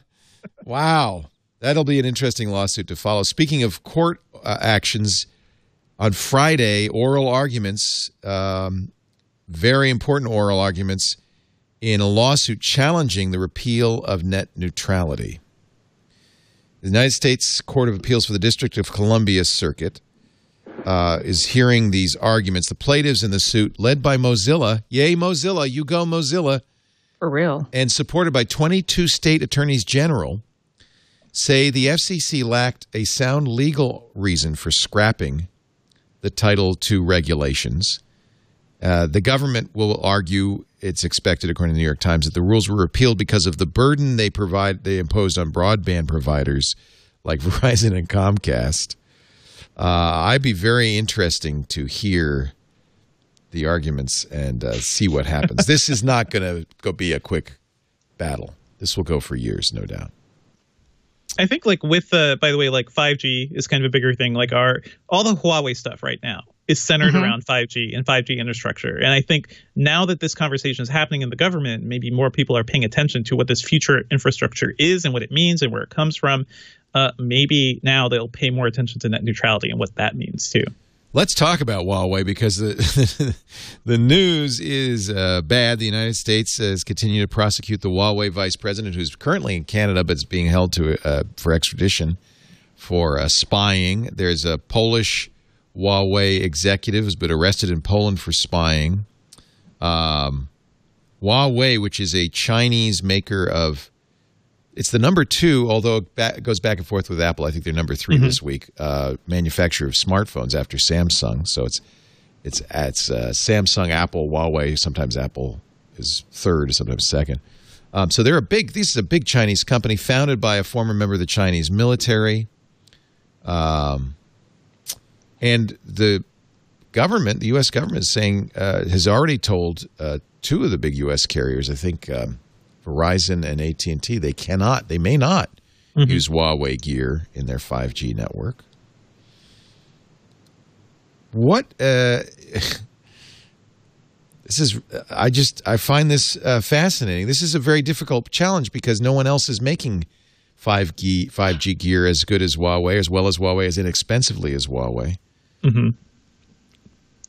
That's why we need that competition. But uh, like this cuts deep, right? This cuts back to the the cyber, the sort of like cyber cold war we've been having with China and a lot of other comp- uh, countries for the past decade. You know, this goes way, way back. And I think the main worry now with Huawei is that, uh, yeah, is this just another arm of the Chinese government trying to just have its tendrils there, maybe not actually doing anything, but having the capability to read data if they wanted to, or have a certain amount of knowledge of, around what's happening around the world. That's a it's a legit fear. I was Um, I was yeah. skeptical. I wasn't clear because I like Huawei gear to be honest. It's Yeah, I, nice. have a, lap- I, have, I have a Huawei laptop that I really. That Mate Mate 20 Pro. is great. awesome. The Mate Pro, Yeah, yeah. Uh, I love their phones. So I was a little I thought maybe they're a victim in the US Chinese trade war, but now my mind has a little bit been changed. The uh, US unsealed the indictments against uh, the Huawei um, chief financial officer is being held in Canada, Meng uh, Wanzhou. And among the accusations, prosecutors say Huawei stole trade secrets, including technology behind a robotic device T-Mobile used to test smartphones, Tappy. Huawei engineers secretly took photos of the robot, measured it, and tried to steal a piece of it from the lab. Okay, well, maybe. Um, there is no allegation in the unsealed documents that Huawei is working at the behest of the Chinese government. Right. However. I mean, that's what's interesting is that this is slightly different than some of the ZTE scandals. Um, You know, where where there was you know ZTE, which is another Chinese uh, uh, manufacturer, and and they're often conflated with Huawei because they make similar things and have had similar accusations against Well, them. the U.S. ZTE Department of Commerce uh, Them, issued right. banned both ZTE and, and Huawei. So. Right, right, right, exactly. But, but, but in ZTE's case, I think there was actually some like direct allegations to saying that their network equipment was was spying or could potentially be spying. Whereas this seems to be more about like, are they, you know, capturing secrets or this or that. Um, what's actually interesting, and it hasn't been got, it hasn't had as, as much traction. But I, I um, work with a number of Canadians who used to work, um, you know, worked in the Canadian telecom industry for a long time, and what's sort of kind of an interesting wrinkle to you know the whole fact that the the arrest happened in Canada is that a lot of people from the Nortel days in Canada have are, are angry uh, about what would they you know perceive of Huawei's role in uh, in, in the downturn of uh, you know the the the fall of, of Nortel. So Interesting. Australia has banned Huawei gear from its 5G uh, rollout. Um, the Department of Defense bans both Huawei and ZTE from U.S. military bases. Mm-hmm. Britain says British Telecom says they're going to strip Huawei equipment from its 4G network by 2021 and won't use it in 5G core. But see, this is the issue; it's everywhere. Right, exactly. It's like, well, well, who do you go to? I guess like you have Ericsson, um, but who else? And you have Intel, maybe, but like who else do you have who even makes some of this stuff? Um, I'm not as familiar. as vendor, do you know? Because I know Nokia, Ericsson. Nokia and Ericsson are And two Nokia, big yeah. Yeah, two big providers. Of course, they're yeah. in Scandinavia, so maybe maybe the Finns like us. I don't know. And this year at CES, Intel was saying we we want to be everywhere. We want to be in all the the pieces because they missed out on mobile completely, right? Missed By out on not it powering huge. the iPhone. So I think right now Intel's like we don't want that to happen ever again. So there's going to be a big push by Intel. Who knows how well that works out? But they've been pushing uh, like modems. They've been doing LTE modems, and that's worked out well for them so far. Qualcomm So, has, I- has reached a licensing agreement with Huawei a couple of days ago. Uh, Interesting. Well, but I guess this is my question: like, how much of this do we think is is is there any sort of like xenophobia involved in yeah, this? or do you Tappy. act- You know, you know? Mm-hmm. taking pictures of Tappy, the T-Mobile robot, doesn't sound like uh, cyber espionage. But it, they, it was because they were talking about either purchasing it or licensing it, and it's that that is what that is what stealing is, right? Like they took that idea, Oh. they took photos, like yeah, they, they stole that tech. companies do that. I, I mean, uh, okay, it's wrong. It's It's, wrong. illegal, yeah, but it is not a national security threat. Or, it, I mean, is it? I don't think it It- is. well, it's because it's a Chinese company doing that to a U.S. company, and there, I think there are a lot of reports about U.S. companies like visiting and trying to partner with some Chinese companies. All of a sudden, their tech. Uh, there were some really good. I think it was like uh, All Things Considered had a good chat with uh, with some folks. I listened to that. There's a guy who wrote Yeah. a book about this, and it was Mm-hmm. interesting. Look, it's clear what the threats could be. If you have, Yeah. ch- if your network is built on uh, your infra- network infrastructure is built on gear from a company controlled by the government of China, and it doesn't even have to be currently controlled because it is a Chinese company. At some point, the government could say, "Okay, fine, thank you, we'll take over from here," or "We'd like access to that network." So that's legitimate. There's uh, both industrial espionage threats and national security threats because if that if our if our entire if we start to rely on 5G infrastructure, our entire autonomous fleet is using 5G to communicate, and all of a sudden the Chinese government flips a switch and it stops working. That's not good. Sure. That's cyber war. It isn't. There's a lot of pressure on Canada mm-hmm. to ban Huawei. We're I think not Canada has, haven't? Oh, they haven't no, yet. Okay. they have not. There's a lot of pressure on them too, um, because you know, again, there's a lot like the the big five are are kind of looking at us as well because if our infrastructure has Huawei, like you go through us to be able to get information, anyways. So that kind of compromises everyone else. Um, to be able to deal with it. But, you know, Huawei's already said like they deny that they're spying for the Chinese government um, or that they are using their technology for spying in any way. They didn't say that they couldn't or Right. that they wouldn't, which is like also they they were not really strong in their statements to that. And in Canada, they're still looking into it, and they're going to make a decision dependent on um, what they they find for for security. Like we're lucky Trudeau actually has a good knowledge of um, technology and how it's used, and he did, did hire a whole bunch of people that work in the government that really are in the field. Like the agriculture minister actually works in agriculture, so um, we're hoping that we'll actually get some good Yeah. answers to that. Nice humble There are- brag, Georgia. Very Yeah. nice. Yes, seriously. So Congratulations. so the- your, your, the- your, So your great for you. officials actually know what they're doing. Congrats. yeah, show off. uh, so the, the the the person that uh, was on Fresh Air is named David Sanger. He's a, uh, a tech security correspondent for the New York Times and has written a book um, about cyber warfare called "The Perfect Weapon." So his point, which was kind of interesting, is that these switches that Huawei is selling are basically not hardware; they're software. Mm-hmm. So, if in the old days when switches were hardware, a company could buy them and presumably in, inspect them in such a way to make sure that they were safe. But the problem is, it's software. Not only is it software, it's software that's updated fairly regularly. So yeah. there's there's no way to mm-hmm. be sure that that software at some point won't be modified in such a way that it could be dangerous. There's just yeah. no way to and how guarantee. How do you put that. any safeguards in place to be able to deal with that? Right. Yeah. So it's it not gets, it's it, not hardware. It's it's it's it's important to understand. It's not just right. that don't put that hardware in there. It's the software that's the real concern. And and I don't disagree with that. I mean, I think that's a valid concern. I guess the only thing I would push back on is is you could make that claim about any provider, right? Well, that's um, right. Uh, right. I mean, so you know, a little so, bit so, of it is probably because it's China versus yes. the U.S. got caught doing exactly the same thing. They were a big enough company; they might get a pass on it. Right. Right, and it, which which I guess is kind of my point, which is that I don't doubt that there yeah. are real concerns. I just yeah. wonder in some cases how much there is a, a xenophobic component and an anti-China component exactly. that may not be warranted, and that bothers me exactly. if I'm being totally like yeah, mm-hmm. like that bothers me. Exactly. Yeah. Uh, that's I, that's that's that's where my unease comes from. Exactly, Christina. Is this a, a, a product of xenophobia and trade war, or is is I mean, there certainly is legitimate root cause for concern uh, I don't know. Is is Ericsson? I guess Ericsson. We can trust them because they're not right. China? That's what I'm saying. Well, but right. See, that's that's the thing. It's like, are we putting the same scrutiny against right. Ericsson, against Nokia, and against others that we're doing here? I think we should. Mm-hmm. Right. Like, I think yeah. that that we should. But if we're not, then we need to start. We need to discuss and have a real conversation about why. And and when we're talking about holding people and you know uh, arresting people in different countries and extraditing them, you know, again, like you need to have, in my opinion, very, very good reasons for that. You know? All right, let's take a little uh, break. We've lots more to talk about, including a DNA company giving its data to the FBI. but first, a word from so as long as we're talking cybersecurity, Sophos. We uh, we use Sophos here. Everybody loves Sophos. Many is the time I've told people uh, use Sophos's online scanner to check your system.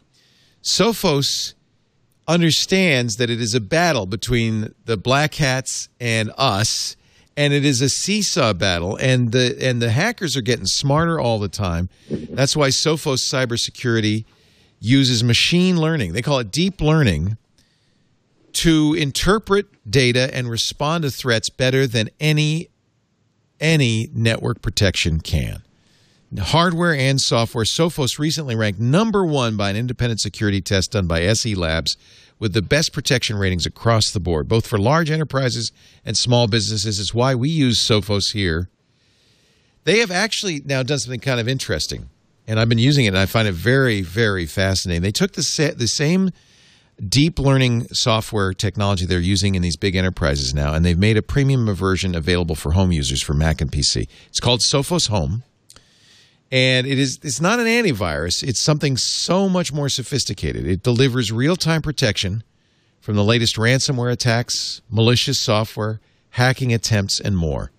Very easy to use always up to date. It's the first time i've ever seen anything that's faster than the bad guys.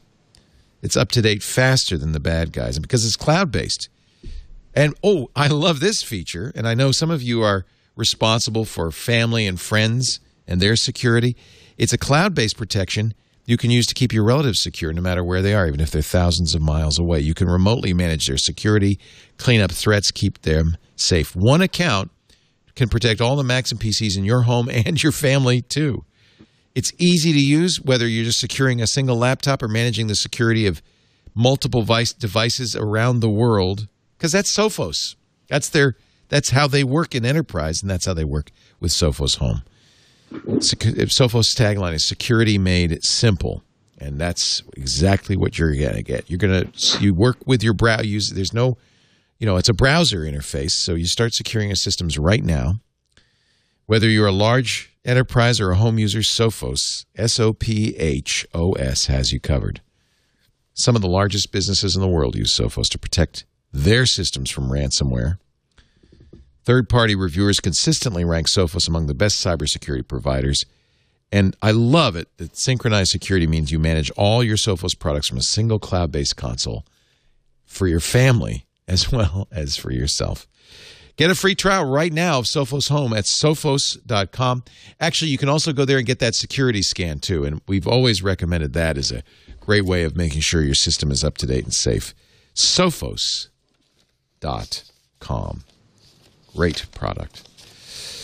So uh, you're gonna we're gonna have to tease the facts out on this one because it's it's not clear. You may remember the Golden State Killer case which was a long, cold case, uh, uh, serial killer, never caught him, until the feds uh, went to a database, a DNA genetic database run by Family Tree DNA. Now, at the time, this didn't bother me when I read about this because what had happened was relatives of the guy they eventually arrested, but this happened fairly recently had posted, they'd had DNA tests done, posted their data on the forum in an attempt to find other family members. The feds apparently were scanning through the forum. They had the DNA of the Golden State Killer, they just didn't have a suspect. They noticed the similarity, and they actually were able to track down the relatives, say, Tell us about other people in your family. And they actually arrested the guy, which is uh, remarkable. It's Portland police tied a this is a 40 year old case. So they arrested him. This was in April. But what we've now learned since is something more disturbing. See, that didn't bother me. That was voluntary, right? People put their DNA information up. So you're putting it public, you know, the FBI uses it, that's fine. what we're finding now is Family Tree DNA is also providing this access to people who haven't posted it publicly. Mm-hmm. The company, uh, which was one of the first, I think they say they were the first to offer a direct consumer test kit, told BuzzFeed News on Thursday that they have a relationship with the FBI, that they will help law enforcement agencies solve violent crimes faster than ever. Not a contract, but, and this is the thing that is disturbing, the firm has agreed to test DNA samples upload the profiles to its database on a case by case basis. They've been doing it since the fall. And they say that, uh, you know, the only way to stop this if you are a Family Tree DNA customer is to turn off family sharing. That by saying, I want to find other relatives, you are giving them permission to share this information with law enforcement of course, if you're doing family tree DNA, that's the entire point of it.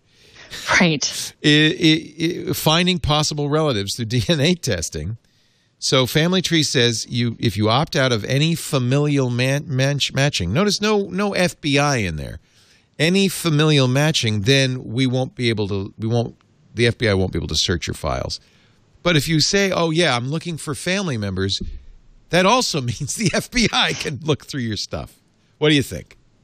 I think this it's is a, yet another reason why no one should problem. give these things. No one should give these things as gifts. You know, like every year, people like, oh, sorry, that give, is true. Yeah, 20, no, but give, give you a 23andMe. Give me, uh, oh, you know. But, okay, first of all, 23andMe is a sponsor.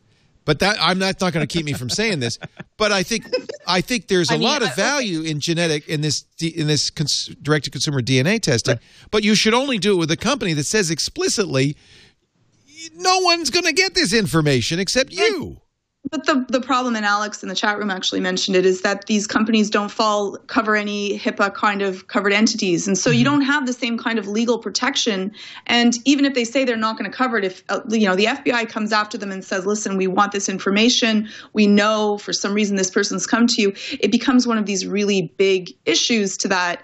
And I think that that Christina is absolutely right. Like you give this as a gift to someone else, it might not be that much of a gift unless you think they've committed well, a crime I, and makes you want to send it on purpose. Mea culpa, but I have my entire family, my wife, uh, my kids, my mother, my father, her, my wife's mother and father have all done. Uh, I, th- I think most of us did 23andMe. I've done 23andMe and Helix, both of which were sponsors. Actually, 23andMe is still a sponsor in the ratio. Um, you know, I've done it. I I like the stuff I get from it.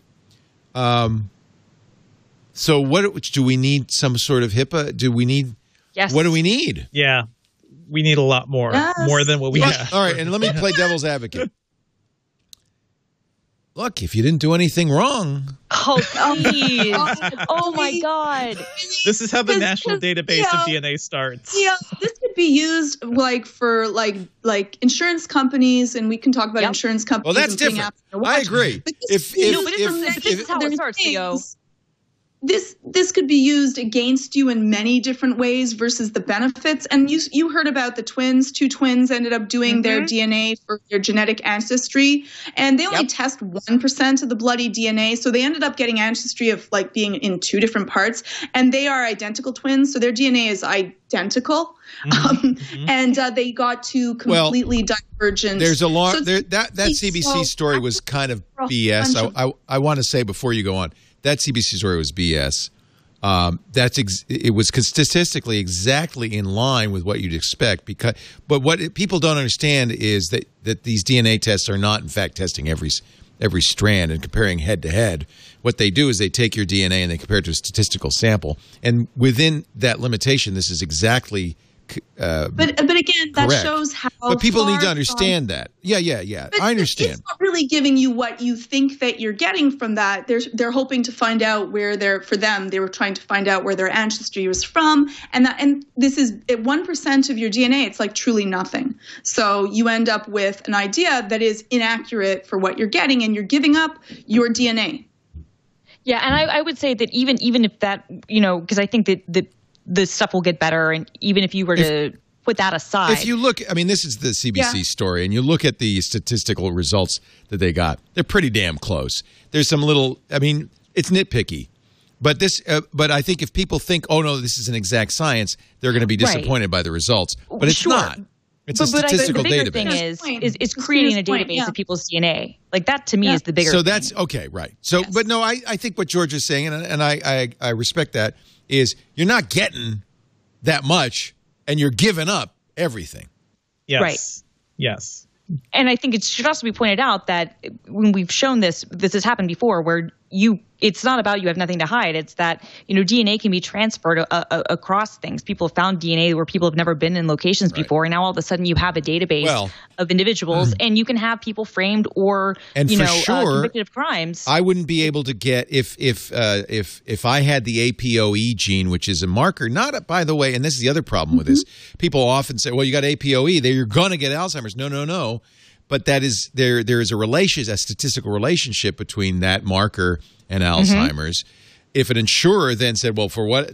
I don't care. I'm not going to give you insur- long-term care Right. insurance," exactly, that would be which is- bad. Yeah. No, Yes. totally, and and I mean this is where this all starts. So I mean, to me, it's it's hugely problematic. On the other hand, the insurance companies say, "Yes, but by doing so, we're, we're reducing the cost of insurance for all of you." Oh please, That's the same thing that the, the insurance companies say saying it for about like years. Yeah. Uh-huh. Yeah, they lie. They're just saying that because they want the information to it. And insurance companies are not there to help you out. I'm sorry, they're there to make profit. And so the more people they can say no to, the nice people get fired from insurance companies.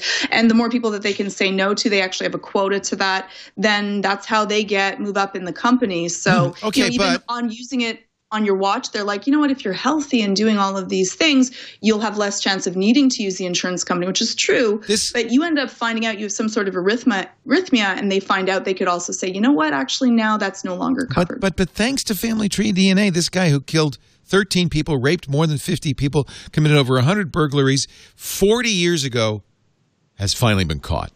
you know, there I, that doesn't fly with me because there is a backlog of rape kits that are out there that have never been looked at where they have all of the DNA there that the government could test and they choose not to. So when you get through all of those for murders and for rape and other violent crimes, then you can talk to me about needing to go to. Uh, Well, maybe that's what the like FBI is doing. Maybe they're using. Maybe they're going through those old rape kits and going through the the data the uh, the, the the database, the Family Tree DNA database, just to see what they could find.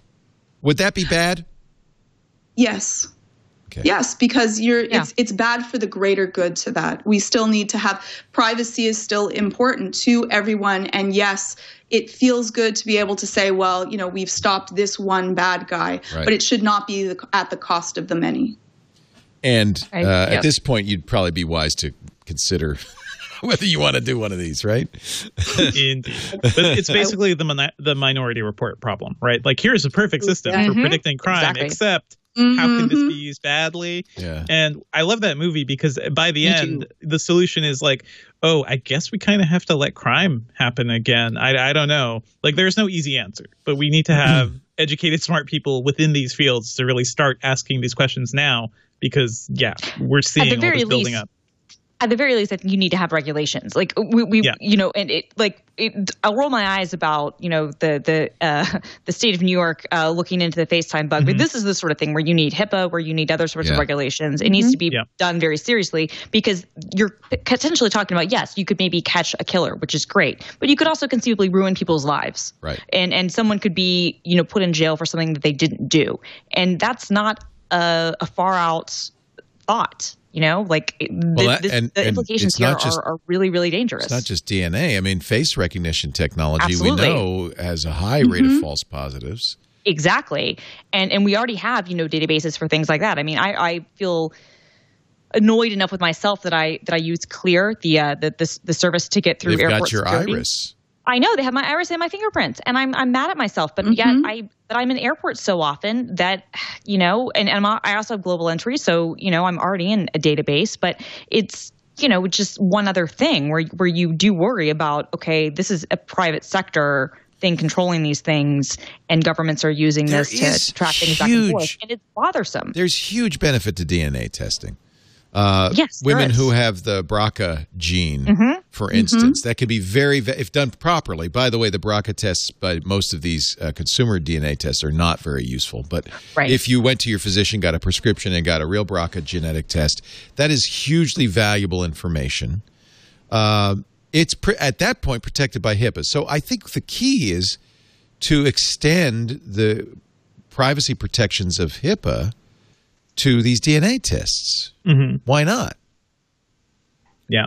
Why It Yes. not? just makes life a lot harder for these companies, but it should It be does. harder for these They do companies. because the companies should don't want to and they don't have to. They're making a lot Yeah. of money by not Exactly. having to do it. Well, It's expensive. Remember, the FDA went to 23andMe and said you can't make that, you cannot uh, make these health recommendations. Shut down 23andMe. They went through a long process, went back and forth. 23andMe got at the point where the FDA said, okay, we'll now give you approval. And they do have approval for it. Yes, which I Why can't that happen? That should happen. I think that should. I think that should be the requirement. I mean, I think you, you pointed out. I mean, I think both Devindra and Georgia said like the reason this doesn't happen is because by making them be responsible for HIPAA requirements, and they would have to be, you know, uh, classified as as a medical. They should you know, be. this is I agree. because I you. don't want I don't want people I- not to do DNA testing because they're I worried the agree with you. FBI is going to arrest their I- their their cousin. I agree you. I agree with you. What I'm saying though is that that makes it harder for these startups and, and these companies to scale. But I think 23andMe, I think that's a great point, is that they, you know, were were faced with that critique, and rather than shutting down, they went through the the, the loops, the, the the hoops. And I almost feel like if you're in this space, look, it's great. Uh, d- disruption is great, but you need to follow the same rules that any other medical company would follow. And it just Yeah. simply saying, well, we're tech. Uh, we can break things. I mean, that's how. well, things like Apple got this happen. approval for their ECG. Yes, they uh, did. Uh, according to a new FDA uh, Mm-hmm. regulation system that allow precisely for high speed approval of technological devices.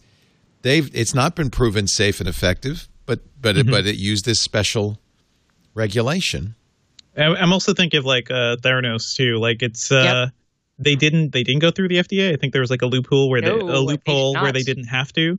So yeah, these are all things we need to fix because uh, they could have been a really interesting company, but we could have also stopped them much earlier if somebody just took a look at their tech and was like, hey, Well, well, it could have been an interesting company if it wasn't anything. all a lie. But yeah. yeah, yeah, It would be interesting. It would have had to not have been a complete lie from the beginning. But Right. yes, Yes, uh, yes. The, the, the idea was certainly interesting. It, it is And even- interesting that because the FDA overhauled this uh, process for medical devices because of Apple, and because of demand, and made it easier. Um, so that's that's the there's been this demand to do that, so that we can do this because we want to because tech moves fast and we don't want these slow, expensive processes to hold us back. But then there's the other side of it. Well, there's a good reason for this to be slow and expensive. Yeah. The, on, the only problem is even once, you know, if, if they get covered by HIPAA, like think about a data breach for your mm-hmm. DNA, right? You can yeah. change your oh, credit wow, card yeah. numbers and your passwords. You can't change your DNA. And once that's out there and it's known fact, then insurance companies can say it's a known fact and it's no fault of your own and it's been covered by anything. So even with that, there's still a discussion to be made. Yeah, I tried to do. They actually didn't accept me, but uh, some years back there was a project uh, that was started in 2005, the Personal Genome Project, which I think was a great benefit to mankind. I think it was out of oh, Harvard. Yeah. Yeah, and no, I, yeah, I applied for big, this. You had yeah. to pay like fifteen hundred bucks because this was back when DNA testing was mm-hmm. very expensive. And what they said at the time was, "Look, we're going to collect all your DNA. We're going to actually you're going to fill out long questionnaires about your medical history, your health history, your family health history, and we do not promise to keep this private. In fact, we're going to identify it with your name because we know we can't keep it private." Uh, people like Esther Dyson, who did this, said, "Yeah, this is good." Uh, and I, I said, "Yeah, fine, have have my name. They never made a promise of privacy because they said that's going to be impossible. It will get out. So participants are invited to publicly share the genomic and trait data in an integrated, publicly accessible format. But you have to sign a fairly significant waiver. it's not anonymous. The risks of participant re-identification are addressed up front as an integral part of the consent and enrollment process. Neither anonymity nor confidentially confidentiality of data is promised. Period. Uh, and actually, I would would have been happy to be accepted. I don't know why they didn't take me, but uh, I that's that's the difference. That by doing that, I'm and Esther Dyson and the people who've done it are giving to society. And totally, and, and it's upfront about it, right? Like I think that's completely different. That's a completely different thing to me than than saying you we're going to connect you with family members. Yeah. But we're not going to let you know about these other things yeah, that, that well, might happen. And, FBI, and we, no, we don't know anything about you know? that. Yeah. As long as your blood blood pressure is up, let's get it up a little higher. Japanese government has said it's going to hack citizens' IoT devices to secure them before the Olympics. Japanese government approved a law on Friday that would allow government workers to hack into people's IoT devices. They're trying to survey them to see if you're using default passwords, eh, you know, to find out if you're secure, if you've got something like uh, the VPN filter on your router, that kind of thing. Um, the Japanese government's decision, according to ZDNet, to log into users' IoT devices has sparked outrage in Japan. Many have argued it's an unnecessary step. Uh, however, the government plan does have its technical merits. Because, after all, IoT devices and routers, particularly, are notoriously insecure. Mm-hmm. What do you think? I'm surprised this is something ISPs aren't doing already too, like in a certain way. Like, hey, by the way, you just you know you have this thing on your system. They may yep. you like a system wide ping to just look for default usernames and passwords. I think that's a pretty simple, harmless. That's what thing. they're going to do. But, the National yeah. Institute of Information Communications Technology will be allowed to use default passwords and password dictionaries to attack. Mm-hmm. And but that's interesting, password dictionaries. Yeah. But you know, it's like I, I would not mind if ISPs were doing this because it would help a lot of consumers who aren't super technically savvy. Uh, yeah. And there's like less of a problem for them. There is certainly the worry, though, that all of a sudden you'll have these ISP specialists who know they can get into certain mm-hmm. systems and who knows what happens well, there. Yeah. Yeah. The idea here is they're going to make a list of devices that use the default passwords mm-hmm. or monkey123. They send that to the internet service provider who then contacts the customer and says, fix your device. Yeah. The Olympics right. are coming. What are you crazy? I mean, you could do yeah. this in Japan. That's a very different kind of society. You do this in the United States. Insane. Mm-hmm. Insane. insane. Also, what, what what I think the problem in the United States is that in many cases the the router is actually provided by the ISP right? Yes. Like a lot of these in-home devices, uh, a uh-huh. lot of these things are actually controlled by the ISPs, right. which to me does kind of open up the idea of yeah, to, to vendors' point, maybe they should be doing some of these scans, or maybe we should just you know um, as as consumers or as, as people like require that these things ship with with better defaults. I don't know. Um, but I, I, understand both concerns. But I mean, I, I, guess I understand both sides. I think this could potentially be a good thing if you could actually enforce this. But I also like, I, you're right. This wouldn't work in the U.S. A, the outrage, and B, the reality is is that most people are getting their their insecure router with their password or whatever from their internet provider. Um, mm-hmm. And um, or in some cases, you know, now you're seeing apartment complexes who are, you know, forcing people to install smart locks that could be hacked and, and have Oof. other things. Like, what do you do in those cases, you know, where, where some of your IoT things that might be insecure have been provided to you or you're forced to use them because they come as part of something else that you didn't even knowingly put in your home, you know? San Francisco Board of Supervisors has uh, proposed an ordinance, the Stop Secret Surveillance Ordinance, that would make the city the first in the nation to ban government use of facial recognition. It's got to be approved by the board. Uh, good idea. I mean, we know, for instance, we know Taylor Swift, your your mm-hmm. beloved Tay Tay. Yeah. I know. Has used facial recognition at her she concerts has. to keep stalkers at bay.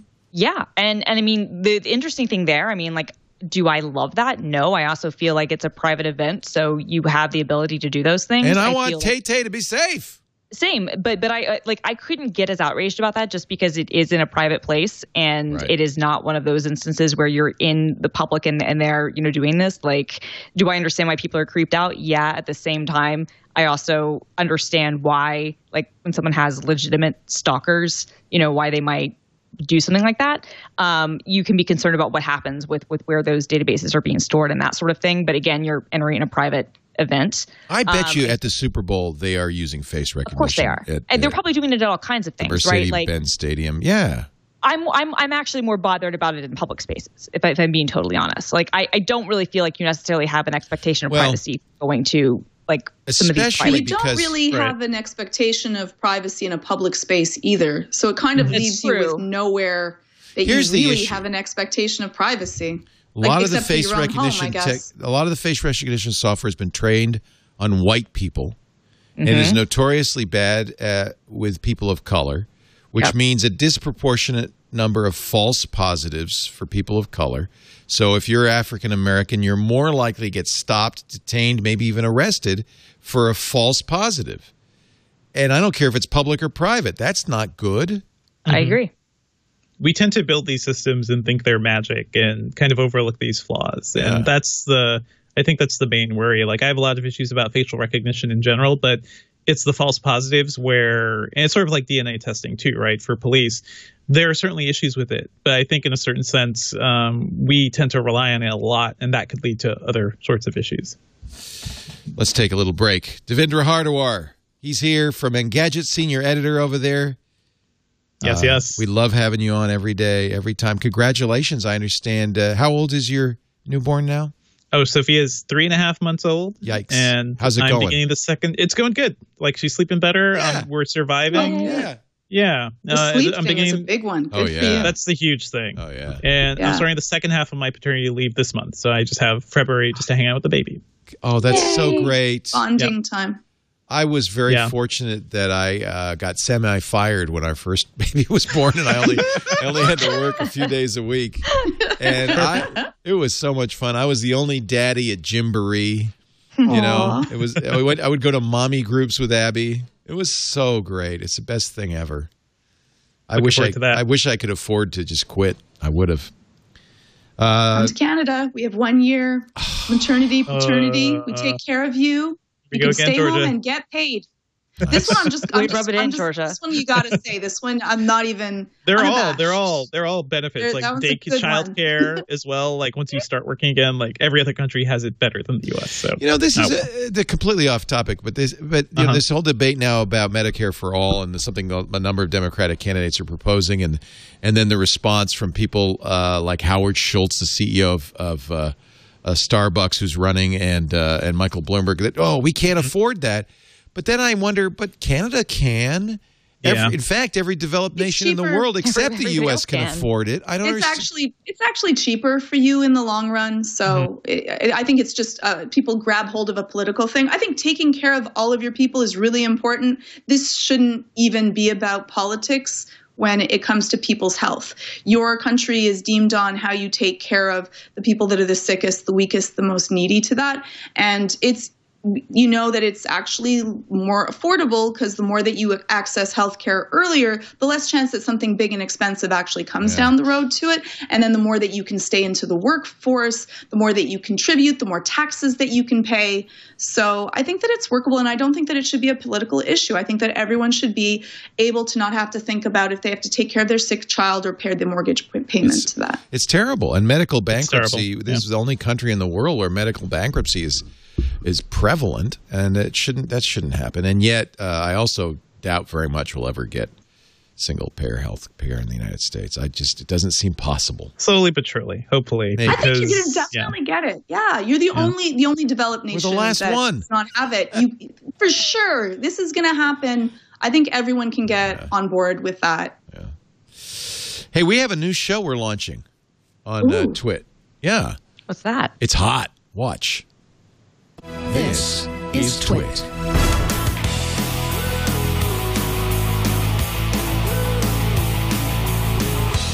Hey everybody, it's the brand new Twitch show Hands on Tech. I'm Leo Laporte.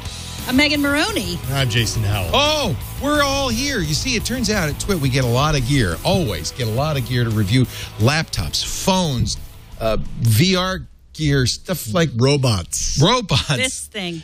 And so we thought it'd be fun, whatever that is. You don't even know, do you?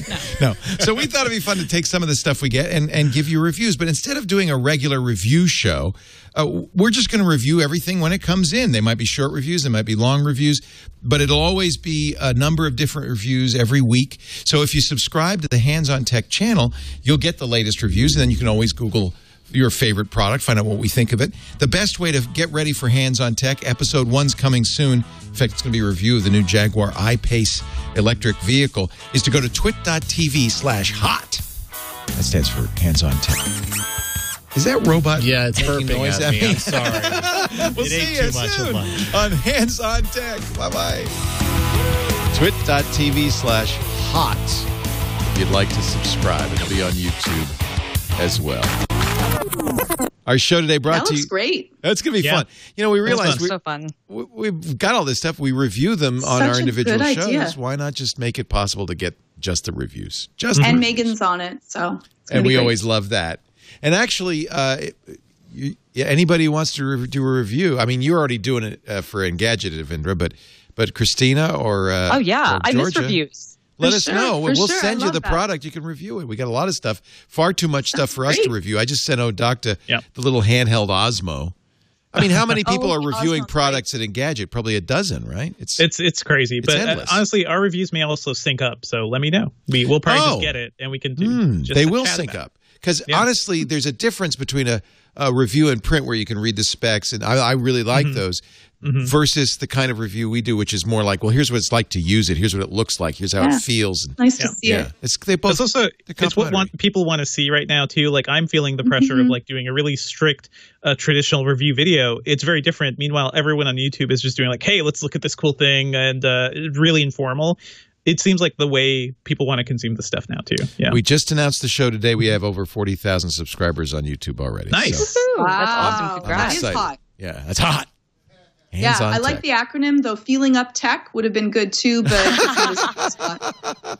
the acronym for feeling up tech is FUT. I don't. I don't know. yeah, it would have been. It's not as catchy. It's not as catchy, but cuter, but not as We will be feeling our tech up on hot.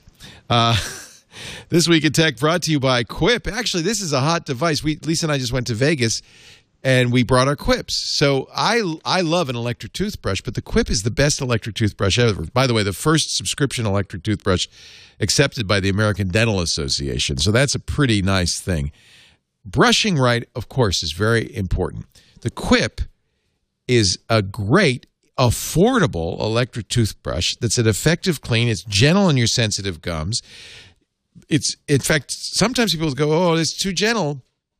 That was my first reaction. It turned out I've been brushing too hard. My dentist said, no, no, please use the Quip because it's just right. You get a built in two minute timer, which pulses every 30 seconds to remind you when to switch sides and help you clean your whole mouth evenly. We've, everybody around here started to use the Quip.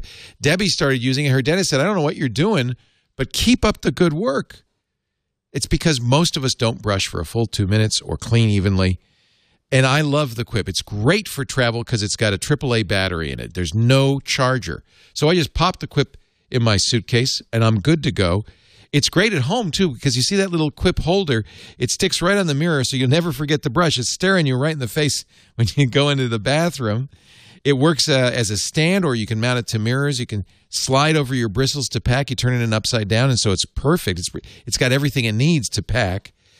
And what's great about the Quip is you automatically get new brush heads, new batteries delivered on a dentist recommended schedule. Every 3 months just $5 and a friendly reminder when it's time for a refresh so you'll stay committed to your oral health.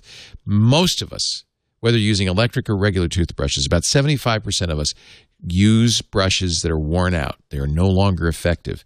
Quip is the way to do it. One of the first electric toothbrushes accepted by the American Dental Association, backed by over 25,000 dental professionals, thousands of verified five star reviews, and a lot of people at Twit who are happy to use it. One million happy, healthy mouths. Quip. Oh, did I mention it starts at $25? Go to getquip.com slash twit right now. Get your first refill pack for free when you purchase any Quip electric toothbrush. I got his and her toothbrushes. I'm copper, she's gold. So we know the difference and we love them. Get your first refill pack free at getquip.com slash twit. G-E-T-Q-U-I-P dot com slash twit. We love Quip. Uh, let's see. I jumped. Sometimes this happens. I jumped to an earlier episode and I have all the old stories. But here's one that gave me a little. You're all podcasters, so maybe this will give you a little thrill. Spotify, according to Recode, is in talks to buy Gimlet Media for $200 million.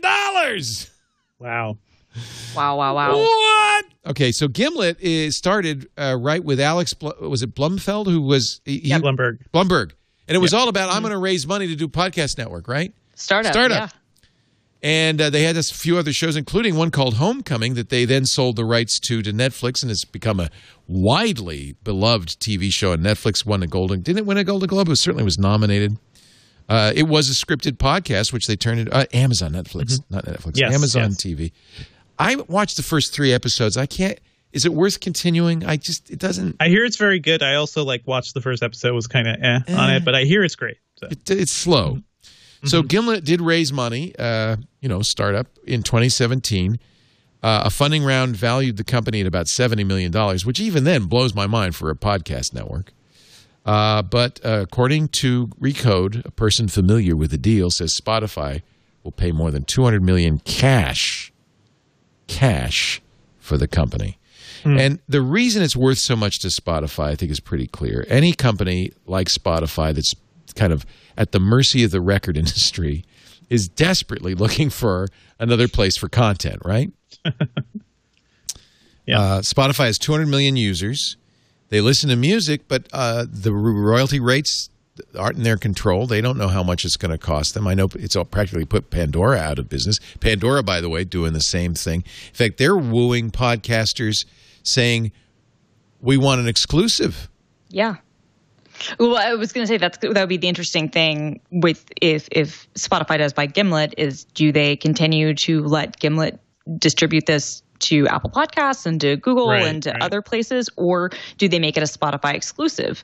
Because if you're making that much of an investment, you could understand why you might say, well, we want to be the exclusive home, but you could also say, well, your reach is going to be significantly more limited if you cut off Apple Podcasts as an example. Right.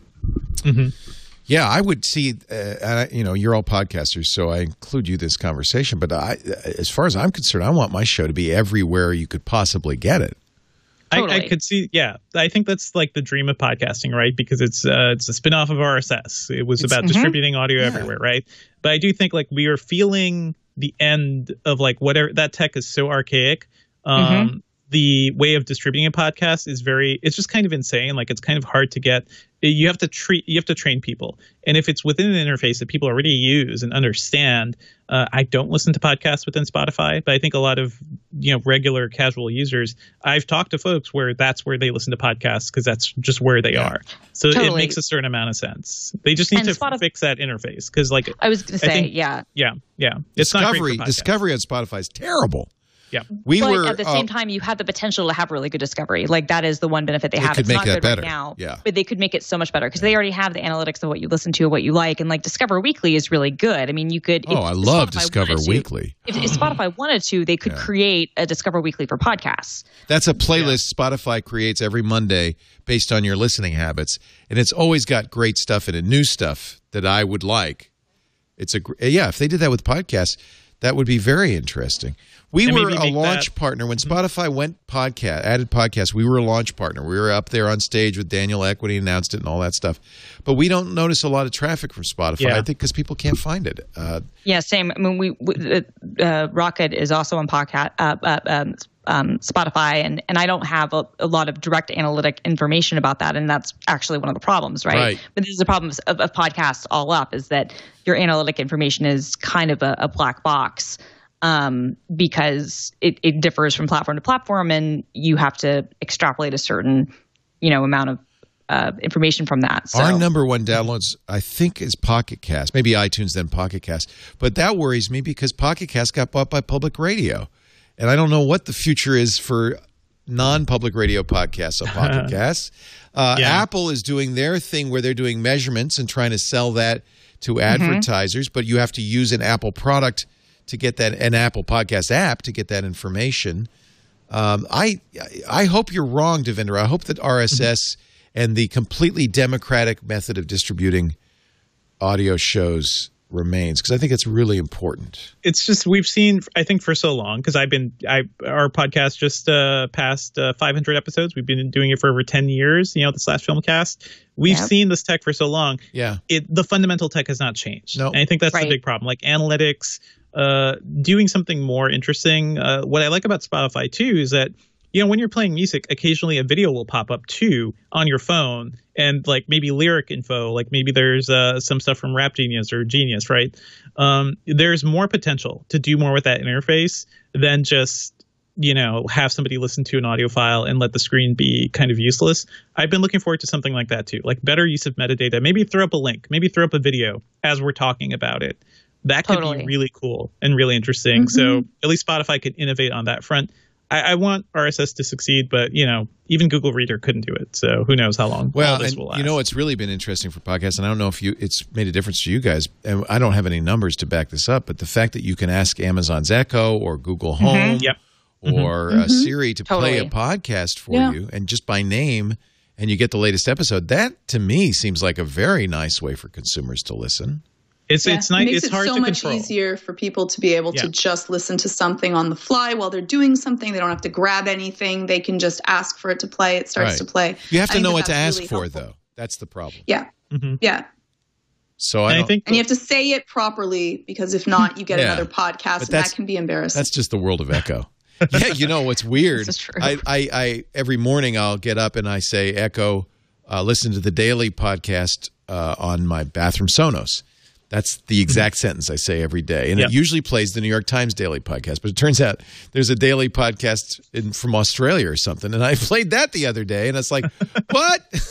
so this isn't that might have been Yeah. fun. You see, it might have been a nice way That's to find discovery. a new podcast. They were just trying to add yeah. variety. I should as just long as it doesn't start playing my dad wrote a porno, right? Like that. don't make that mistake. Uh, Otherwise, Are Don't you your- are you don't name amazed your podcast something close to that. is Are you amazed say. by the number two hundred million dollars for a podcast network? No, I'm excited by it. I'm But, excited yeah. by it too. Yeah. and, and I think, uh, to be clear, I don't think that there are very few other, um, I think, uh, producers and networks that could even conceive of getting within this realm of, of amount of money.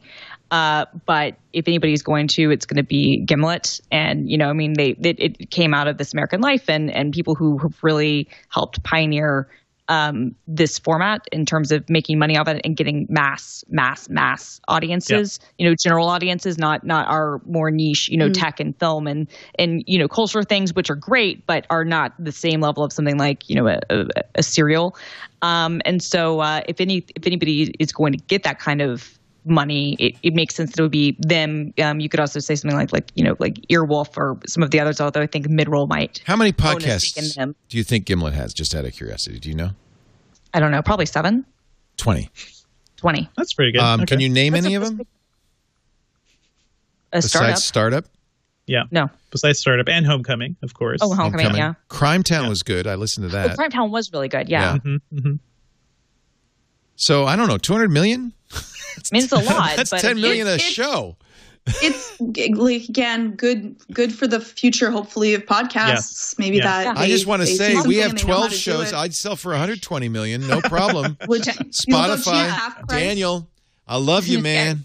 Yeah, call Leo. Uh, but I mean, you could also say that this is in, it's not dissimilar from what Netflix and Amazon are doing, where they're you know paying really huge contracts out to Yeah. showrunners. Yeah. Yeah. And and that is mu- this is as much about you know creating future Mhm. content as it is Yeah. about the existing lineup and saying we're going to have exclusive access potentially to you know these producers and Mhm. um, that's that. I mean that that doesn't that doesn't seem inconceivable. Two hundred million dollars doesn't seem inconceivable for Yeah. yeah you know that type of deal. I would love to know, Yeah. and I don't know if this is published, what Gimlet's revenue is.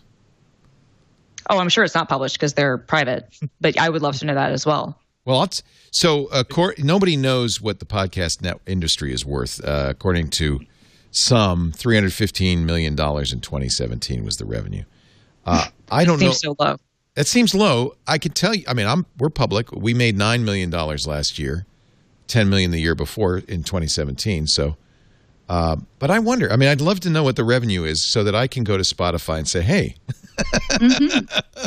hey, you mean, want that would some shows hey." That would be interesting because if, if they do make this deal, I think it would have to be material enough that they would have to disclose it and maybe I think they would. their, their financial things. So, I mean, that it, it, at the very least, if this goes through, this could give us some indicator of, what certain things are making. So the question is: Is it is it based on hype? Is it based on reality? Is it based on actual revenue? One of the things that uh, Gimlet does we don't do is they will make they make shows for brands, right? and that's got to be a much better revenue generator. Yeah, no, I would- think that your brand stuff that you're doing there, you could, yeah, you could very That's- easily convince a that's brand to give you a million dollars. Yeah. you know, to to create a you know 20 Mhm. episode or ten episode show. Yeah. Um, yeah, I could see that. company uh, in uh, according to one of our chatters in 2015 gimlet was estimated to bring in $2 million in advertising Mhm. when we were making five times that so i don't i don't really You're doing good. i'm Leo. just saying i would Okay. like $200 million okay and this i is know a rare bit of good news, by I- the way, for the podcast world because wasn't it last year uh, Panoply shut down? Yeah. um, Yep. yeah, that, and that was kind of a brutal move because there It were a lot of shows on that that I think were doing really well, Mhm. and Mhm. yeah, didn't work out so well for that, and it's just crazy. So this is better news. It's we like- want to see a healthier ecosystem. it's like when the house next door to you sells Yeah. for $100 million you go wow I, I had no idea I And had you're, no you're like, hey, you're like, hey, you know, my house is also available. Um, Yeah. But yeah, no, do you need a ultimately, second house Yeah. Uh, I think I'd move to the Bahamas if I got that kind of money, but I don't know. No, don't worry, we're not for sale. Americans got 26. depending on the numbers Yeah, Okay, yeah, maybe- say. Message Lisa- message Lisa on. Everybody's with got a any- number. I shouldn't speak for Yeah. Lisa, should I? She's going to No. come running in here in a second saying, no, no, no, we are. yeah 300 million and leo said no We're we're not doing it 400 million we're not doing it doesn't matter We saw what happened to Evan Spiegel, Leo, and and we you, you don't want to be Evan Spiegel. What was, what was, so he got offered, Facebook offered him how much? Well, I think it was originally three billion, and then I think it went up to ten, and the ten would have been a good move because Yeah, they're not yeah. that. Wow. just a little but he was thinking, I really got to make these glasses, so he's got to do that. What a character. That's a hard thing to do. Is somebody, a big company comes to you, they've already spent, what was it, $22 billion on WhatsApp and says, hey, we'd, be, we'd be interested. Uh, what is 10 billion a number? And you go, no. Some, but some Oh. people do it for the love of creation, Yeah, not yeah, for the yeah. money. There we go. Yeah. I do it for love, not money. Clearly. Americans got, oh my God, 26.3 billion robocalls last year. Yep. Yep. 26.3 billion. There's only 300 million people in America, so Uh-huh. do the math. That was up 46% from the year before. This is a report released by Hiya. Hiya, a Seattle-based spa, spam monitoring service. It analyzed it has an app. See, sometimes having an app is, you know, for this kind of thing is good. It No, I analyzed wish- I- I activity. wish that Apple would do what Android does, Right. Which is you how to block this stuff. Yeah, from 450,000 users to determine the scope of unwanted robocalling. It all, they also analyzed how people reacted when they got a call. Uh, what's interesting is, according to Hiya, people are just not answering the phone anymore. Yeah, Oh, I was gonna say, I was gonna ask you Yeah. guys. Yeah. I don't answer my phone anymore unless I know exactly who it is, and even then, sometimes I'm like, mm, no. And because uh, I get the fake calls where they look just like your regular Yeah. phone number, It's from But your because- area code and sometimes your Yes. exchange.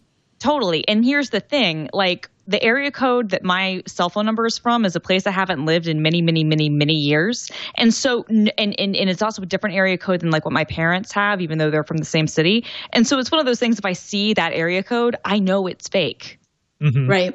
Yeah. Right? Like, But what? when- see, when that's because you don't see- have kids, right, I know, Georgia? I- it, you know, if you get a call from your area code number, but you don't recognize the number and it's the first three digits, you're going to think that's the school. Yeah. That's a neighbor. And, and also, No, yeah, with my job, area is gonna I think that it fake. might be, Might a, be a client, or it might be a hospital or it might be something else, which I kind of am stuck calling. And we have a lot of, in Canada, there's now an influx of calls from someone that's speaking Mandarin, so you don't really understand it at 1st Mm-hmm. and you listen in. Then the second one that's really popular is a robotic like voice that's saying that they're the police, they have Yep. a warrant for your arrest, they're coming after you. I got that one of- Yeah. from the IRS. You know, that yeah. one's oh, a I really did too. common I got that one. one from the IRS, and I was like, wait, what? and that one's a little bit creepy. is scary. And then, I, I have is a to little- Google it. yeah. Yeah, yeah, it's a little bit scary because they say that they're going to come after you, and you know, it, it it hits a lot of people, and you know why it works is because a lot of people call back, and then they you know get fed, you know, they don't want to have the RCMP or police coming after them, and so they pay, but. Everyone's doing that once for the amount of people that do it. Yeah. They're making enough money to keep these robocalls in action Right. because it Once. costs them almost nothing. I bought Viagra from a Chinese pharmacy once, and my phone would not stop ringing. It's this, the worst part. the worst part is this is uh, a few years ago. My ex-wife was so pissed off. She gave my work number to the the guys. So no. he's not here. Call him at work. So then, remember that? John's going, yeah. This Chinese pharmacy indicts our work phones. How do we stop? I don't know. I think I said, no, I, I don't need it anymore. I'm all better. I don't know. It's terrible. Maybe Yeah. TMI. I overshared. Okay. Hiya says, just, I mean, this is a cautionary tale. Don't answer the phone. And whatever you do, don't buy the timeshare. It, be careful what you give, who you give your number to. Yeah.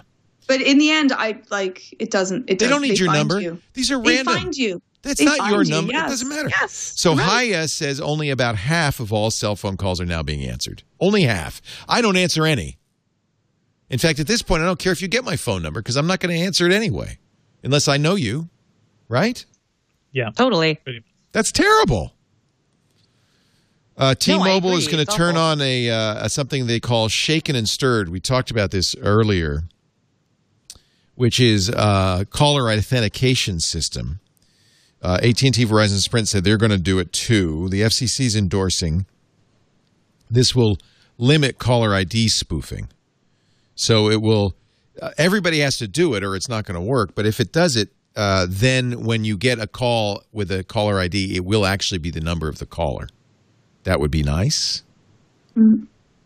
FCC has done nothing about this. They say they're doing stuff. There have been arrests. 46% increase last year in robocalls. Um, so did you see how many uh, movies Netflix released last year? What was it? 1500 Jeez. originals? Well, they said they were going to spend eight billion dollars in 2018. So I You think can't watch that went. many. There's some good shows. I have to say. Yeah, but how do you? F- Yeah. This is another pro- discovery issue. You how do you don't. find them? I Yeah, have to ask exactly. Film Girl or Georgia. Exactly. You have to wait Devindra. until someone else says something, or I do use the when it says recommended by like whatever. 87% or something like that. I'm like, oh, it's similar to the other shows that I like. Like right now, Yeah. I'm into Night Flyers. Night Flyers is amazing. Game of Thrones fans. Night Uh, Flyers. Let me awesome. write that. See, I never even heard of it. I think Christina, I think you would like this show. Okay, I'll check it out. We I, watched I, I haven't heard of it either. I will definitely similar. check it out. It is it is George R. R. Martin's little novella uh, show that's based, and I I'm not really into. Well, I I was like I'm not so sure I'm going to be into this. We've watched five yesterday, so That's really the show from. Sci-Fi. Yeah. I don't think it's hit Netflix Yeah. in the U.S. yet. I, It has no, sure. but it's it's Oh, really okay, good. well, but that's usually the I, way I that I, go go out of through. town all the time, so I've been using foreign Netflix this month, for instance, more than I've been using American Netflix. So Mhm. that's fine. I'll be in Yeah. Australia in a week, so it's fine. Oh, Wow, But they're making you that- travel. Yeah. Do you mind?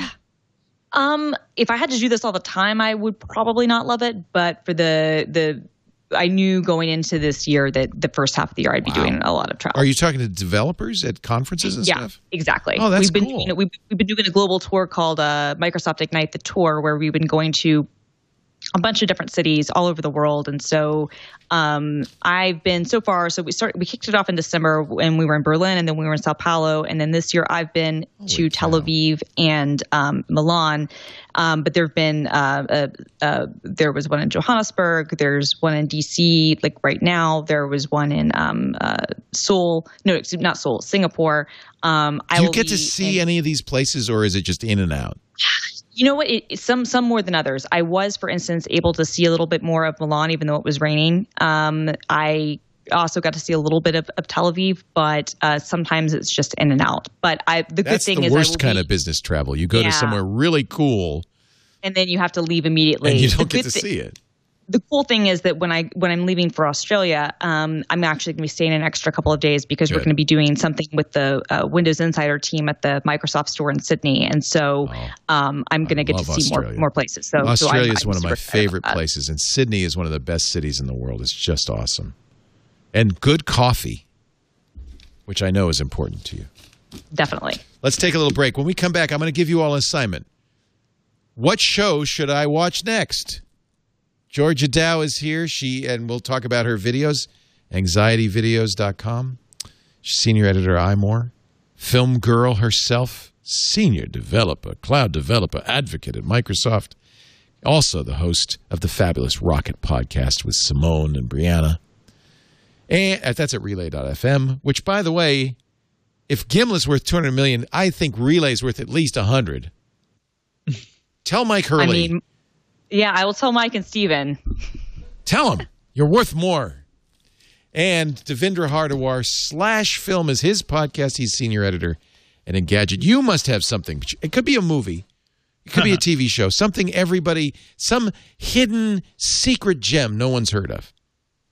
Oh man, there there's so many. I will say, uh, do, you, Don't do you want it now? No. Or do you want to Hold on to it. I'm giving you time to think about it while I talk about All right. LastPass, which is not a hidden gem. Anybody who watches Twit for any length of time knows I'm a complete LastPass advocate and fanatic.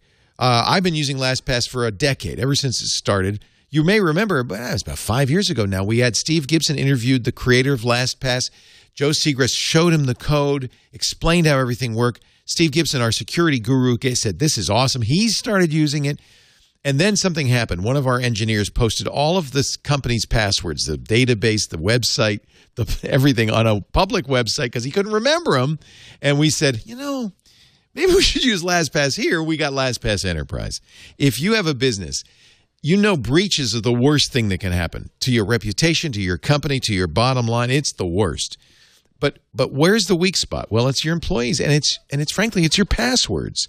That's why we use LastPass Enterprise. Reduce the threat of breach with organization-wide password management, a hundred policies that you can set for your employee. For instance, we require two-factor.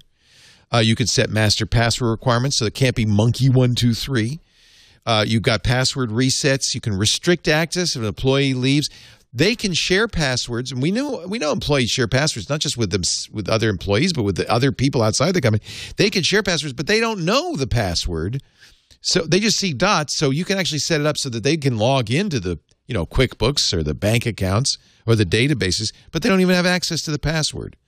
We use shared folders, which is a nice feature of Enterprise that lets uh, our ops team have all the passwords they need. We don't have to individually share it. Our business office has all the passwords they need. It's more than passwords for me. I put everything in LastPass database logins, SSH keys. Yes, I put my SSH keys in there. Uh, software licenses, my driver's license, social security number, and passport is in LastPass because I know I have it everywhere. That's the beauty of LastPass on every device, every operating system Windows, Mac, Linux, Android, iOS. The first thing I do when I get a new phone, I put LastPass on there. It helps me set up everything else. In fact, now thanks to iOS 12 and Android Pie, it's very easy uh, because it just auto fills the password. LastPass sits there, and when it, when you get to a site that needs a password or an app that needs a password, just fills it in, and it uses Face ID or Touch ID, so all the security's there. LastPass's password generator makes it easy for people to generate real, long, strong, random passwords. You don't have to remember them. You don't have to write them down. It stores them for you. It even has a security check to look for passwords, places where maybe you've used the same password more than once, and helps you change those automatically. It's just the best. You've got to have LastPass. True, trust no one, zero knowledge security model. The data in your vault is never decrypted anywhere except on device. It's encrypted and decrypted at the device level. LastPass doesn't have access to it. No one does, just you. If you're an Active Directory user, and I know a lot of people use Microsoft Active Directory, you can use your AD credentials to log in, a single sign on. Whether your team just needs to share passwords or you're worried about a data breach, LastPass scales to fit your business needs. So if you're an individual, LastPass Premium, great choice. The family, we use LastPass for families because that allows me to share with Lisa very easily. And they all use LastPass, even the kids. LastPass for teams is for a smaller uh, enterprise, 50 or fewer. And of course, we use the big boy, LastPass Enterprise. LastPass Enterprise. It's the first app I install on any device. It's the first app you should be using to protect yourself. LastPass.com slash twit. If you're not using it, you're nuts. LastPass.com slash twits. Streaming Observer counted. They say Amazon Prime has four and a half times as many movies as Netflix. But look at that 17,000 movies. Netflix only 3,800, Hulu 2,000, HBO Now 815. But if you look at fresh uh, uh, Rotten Tomatoes, Netflix certified fresh movies 596 compared to 232 on Amazon, 223 on Hulu, and 38 on HBO. 15% of all the Netflix content is certified fresh on Rotten Tomatoes. That's that's good. That's a killer. Yeah, that's their killer feature, right? It's, there's always something vaguely good to watch. Vaguely. There's the word. Vaguely. Vaguely good. It may not be the best thing. You, it's okay though.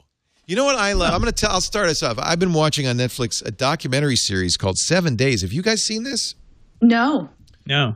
Oh, I Seven like. days. I'm tracking it down on my TV. Okay. New I'm- to TV. I love documentaries, right? And the premise of Yeah. this is it's it's it's a variety of different events. I don't know how many there are. I've watched seven or eight. Um, it's a variety of different events, but it's the seven days leading up to. So it's the Kentucky Derby, and they and they and they talk to the trainers, and it's the seven days leading up to, and then the event. They do the League of Legends uh, Grand, you know, Championship. They talk to the different teams. It's really well done. Um, the opening of a great restaurant in New York, and all the stuff leading up to it. So if you like documentaries, I should. I think it's what's it? I got to find the name of it. Seven days before. Seven days out. Seven days. Seven out. days out. Thank you. Um, it's uh, they did. Uh, yeah, there it is. There's uh, that's now if you like fashion, and even if you don't, this is fascinating. The Chanel uh, Paris fashion show, um, and they and they show the preparations. They go, oh, there's the dog show, the Westminster Dog Show, guess everything. a, a JPL launch. best restaurant in the world.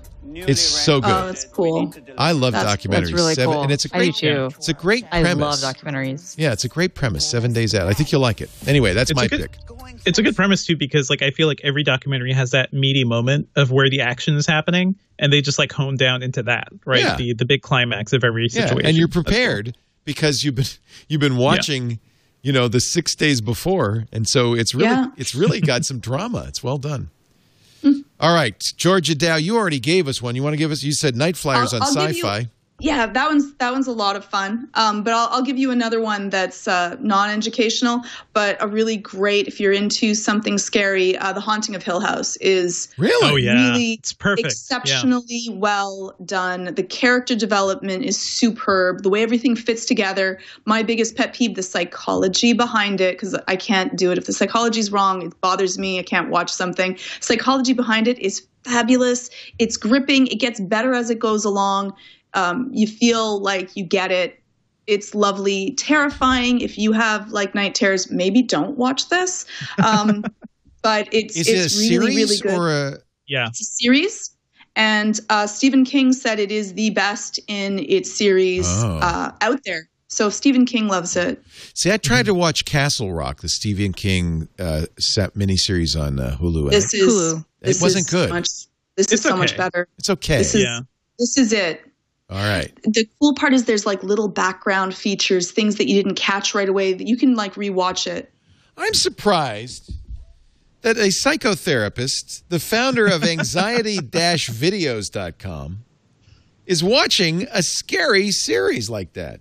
It's all in good fun. Once you've dealt with your anxiety, you can watch You can this enjoy it. or get, Yeah. get a video and watch it You can you can go deep. You can't you can't it's really only scary up to the the fourth episode then it, it does it's not as scary because you understand more so maybe just like if you can make it through the first four you're good Wow. probably Wow. there's It's a an exceptionally well done show. three Yeah. yes All right, I'm right. I'm looking. I've got it. I got my pencil. I'm writing this all down. you should you should watch this I'm going to watch And that. It sounds. Lisa loves else. horror. I hate horror. I don't watch horror. oh then this, but this is this is not this is not like um it's it's I not like like suspense. those like someone jumps out of everything. It's suspenseful. That's what I But I would say it's towards the horror. It's not like the Well, uh, Bird Box where it's not horror or suspenseful. Is Bird Box any bad. good? It's just bad. No, It's it's, it's, not pretty bad. Isn't it sad Good people are getting run over for a bad movie? Well, it's Yes. good to see so you know what the memes are about, but it's not well done. Yeah. No. Oh, I love it. I'm writing this down. All This right. one is. Now, because, you know, this is great because we have three people who really are experts in pop culture and mass culture and film and TV. Couldn't have three better people to do this. How about you, Christina Warren, film girl? Yes. All right. So I have to. Okay. So actually, first I have a podcast recommendation. Um, Good.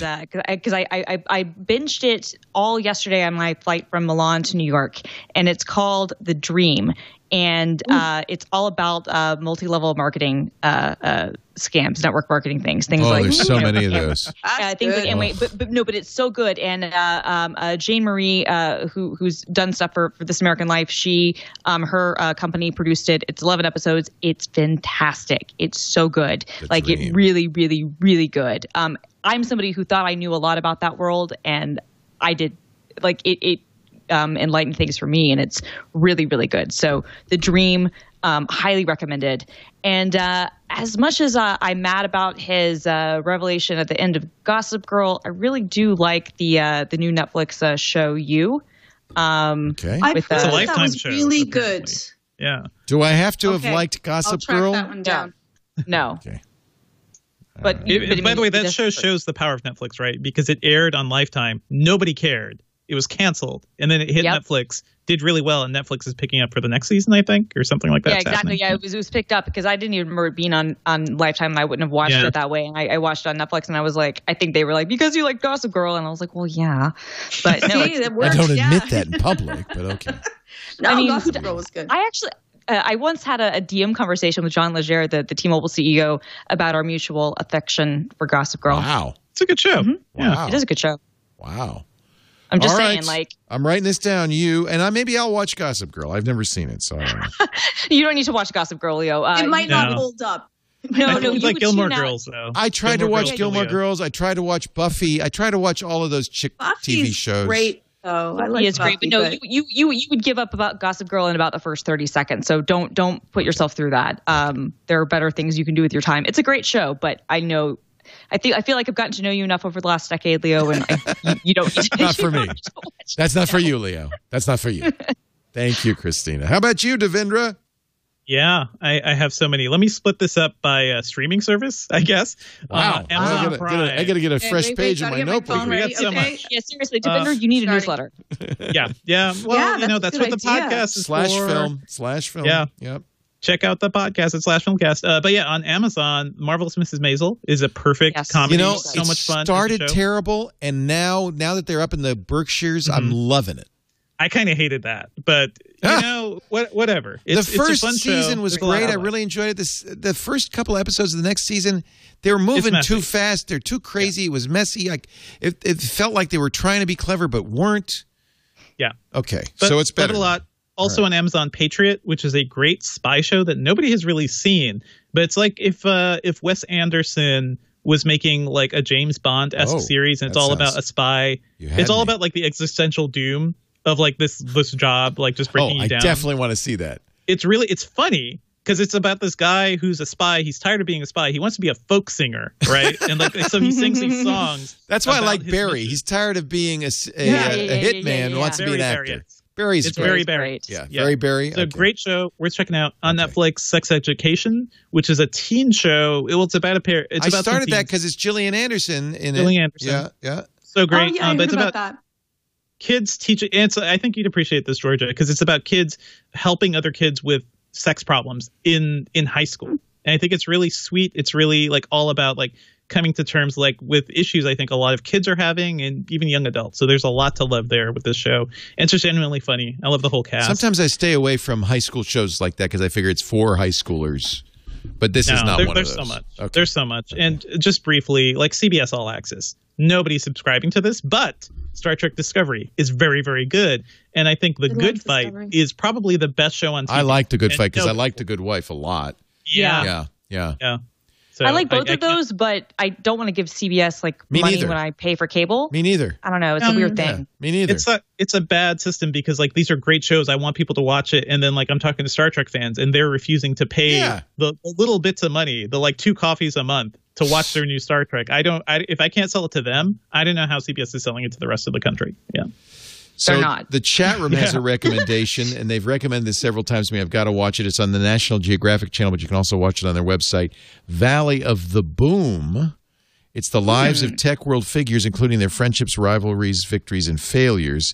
It's very Ooh. geeky looking when you have That looks good. when you have show titles like Segfault, Agile Method, and It has Pri- Bradley Whitford as Ja- as uh, James Barksdale, which is Oh. kind Okay. of uh, that's oh, kind so of where this that is the Netscape story. It's Netscape. It is what was the there was a video streaming company and something else in the Globe. So it's like Oh. telling all the stories all at once. oh, Um, okay. I'm gonna. Is it a doc? Pixelon. Is it a Pixelon. documentary or is it a uh, drama? it's like half so there's interviews with the actual folks and then there's like dramatized uh, versions of the events Oh, I- interesting. yeah, because I see Mark Geographic Cuban show. uh, in mhm. here, and obviously Broadcast.com is a streaming company that's in Yeah. here. But uh, it's a but Nat Bradley, show. It goes all Whitford. over the place. Nice. Uh, I, I wasn't a huge fan. I would say watch *Halt and Catch Fire* if you want something. Yeah, of *Halt and Catch Fire* is so good. Was so good. Yeah. That was a great show. You know, I started watching that when they had a sex, pointless sex scene in Yes, the very yeah. first episode. I said, "Okay, you lost me." It gets better. It gets better. It does get and- better. You have to continue because like Yeah. that was a really good show. I have to. Oh, and they got the got they s- got the '80s stuff Okay. dead on. putting Yeah. this I in. don't know. Black Yep, yep, yep, yep. Sails is also a good show for pirates. Mm. Handsome Pirates pirates. are- Real pirates. Real show pirates. I don't know if real pirate. I don't know if they were real pirates, the people in the show, but they're actors playing pirates. But it's not. it's just fun. not- it's just some of them are just brain freaks. candy. Okay, yeah. That no, but we, just we, we mean we mean like candy. like Pirates of the Seas, not like Arr, pirates. computer pirates. This kind of Yes. pirates. Oh, sorry. Yeah. Yes, sorry. Yeah. No, I didn't know it's you meant by actors. Yeah. I don't think there's any real pirates anymore. Well, I'm the There captain are, now. there are, Yeah, there, there are, are. still real pirates. yeah, yeah. but they yeah don't remember, usually remember, have- remember that issue in, in Africa that happened? Yeah, That- Somali that- pirates. Yeah. There's real, Yeah. there's real pirates, and the Last Kingdom is another candy, brain candy show. It's just brain candy. Like it's just, you know, you just watch it for silly time of, you know, what that one's like medieval, handsome people, you know, fighting for Yeah. If I watch all these shows, I won't be here for Twit next Sunday. You, you know you watch you watch them as you go if one takes your fancy you you It's have true. something entertaining to decompress with and sometimes you don't want to have to think some shows are about thinking some shows are about just kind of relaxing and not having to think and enjoying whatever Exactly. scandals We and- call that Vanderpump, and it's it's Yes. great. We call that Vanderpump Rules, and it's fantastic. With you i'm totally with you. I'm going to add one more because the first season was good, second season was terrible, but the third season of True Detective, which is on right now with Master Mm-hmm. Holly Ali, is amazing. It's pretty good. Yeah. Is it? I would agree with that. Yeah, it is. Pretty good, Devindra. You don't think it's, It's, great? I, I think think Sharp it's good. Objects was better. Like Sharp Objects kind of did was better, that, but and it, it's it's just doing it so differently. This feels like a remake of season one, but it's still it's Mahershala Ali. I love him so He's much, so so. I'll watch him in anything. He is so good in this. And the thing I, the conceit I like about it, and I, I've seen other shows try to do this, where it's three different time periods and they intermix them, and it can either be Westworld, where you go, "What the hell is going on," or they've done this so well and they've aged the actors amazingly mm-hmm. that Stephen you, Dorff is back. yeah, yeah, it's really good. Anyway, enough TV watching. You guys are great. I want to thank everybody for joining us for Twit this week. And I think we should just bring the same panel back from now on. No, you've For got Super Bowl. lives. Yeah. Every time there's a Super Bowl. Yeah, you know next year they'll be calling. Yeah, we, well, sooner than that, I hope. Thank you, Georgia Dow. Anxiety Dash videos. If you want uh, videos, not just about anxiety, but sleep, mastering conflict resolution, emotional intelligence, great stuff. I have the whole set. I really love it. Georgia, actually, you've added more. I do not have the whole set. There's more. All We'll right. be sending them. Don't worry, you'll get the No, others. no, it's okay. It's okay. uh, uh, Georgia Dow is a, uh, a, fa- a family therapist, uh, and her, her partner, uh, Sandra Reich, do these. She's the clinical director of the Montreal Center for Anxiety and Depression, and it really is well done. If you love Georgia, you will love Sandra and Georgia on anxiety videos. Thank you, Georgia, for being here. imore.com. We didn't talk that much about Apple, but we will next time. Christina, it's so wonderful to see you. I'm glad things are going well. You haven't been hit by a bus lately. No, it's been a year. Oof. It's been one year since I've been hit by a car. So yes, uh, everything's going well. oh, she lives in New York for her whole life. Never gets hit by anything. Goes to Seattle almost instantly. A bus runs her Almost over. instantly. Almost instantly. I'm glad, so glad that uh, you're getting having a lot of fun at Microsoft. That was a big jump from Mashable to Microsoft, and I'm glad It that- was, it glad was, but went it's well. been going really well, Good. and uh, we're we're making videos, we're doing got good content, and um, I'm having a great time, and, and it's amazing because they also let me continue to to do things like this and, and be on and talk with You know, brilliant people like you guys. my attitude towards Microsoft is completely 180 degrees. I, Oh, yeah. I'm really impressed with the new micro. Satya Nadella is brilliant, and Mm-hmm. I'm very impressed with the new Microsoft. I really am. Really, you you picked a good company. Devindra Hardawar, he works for AOL. No, I'm sorry, he works for Verizon. No, I'm sorry, I don't know who the hell he works for. It's a, it used to be Oath, it was AOL, and now it's Verizon Media.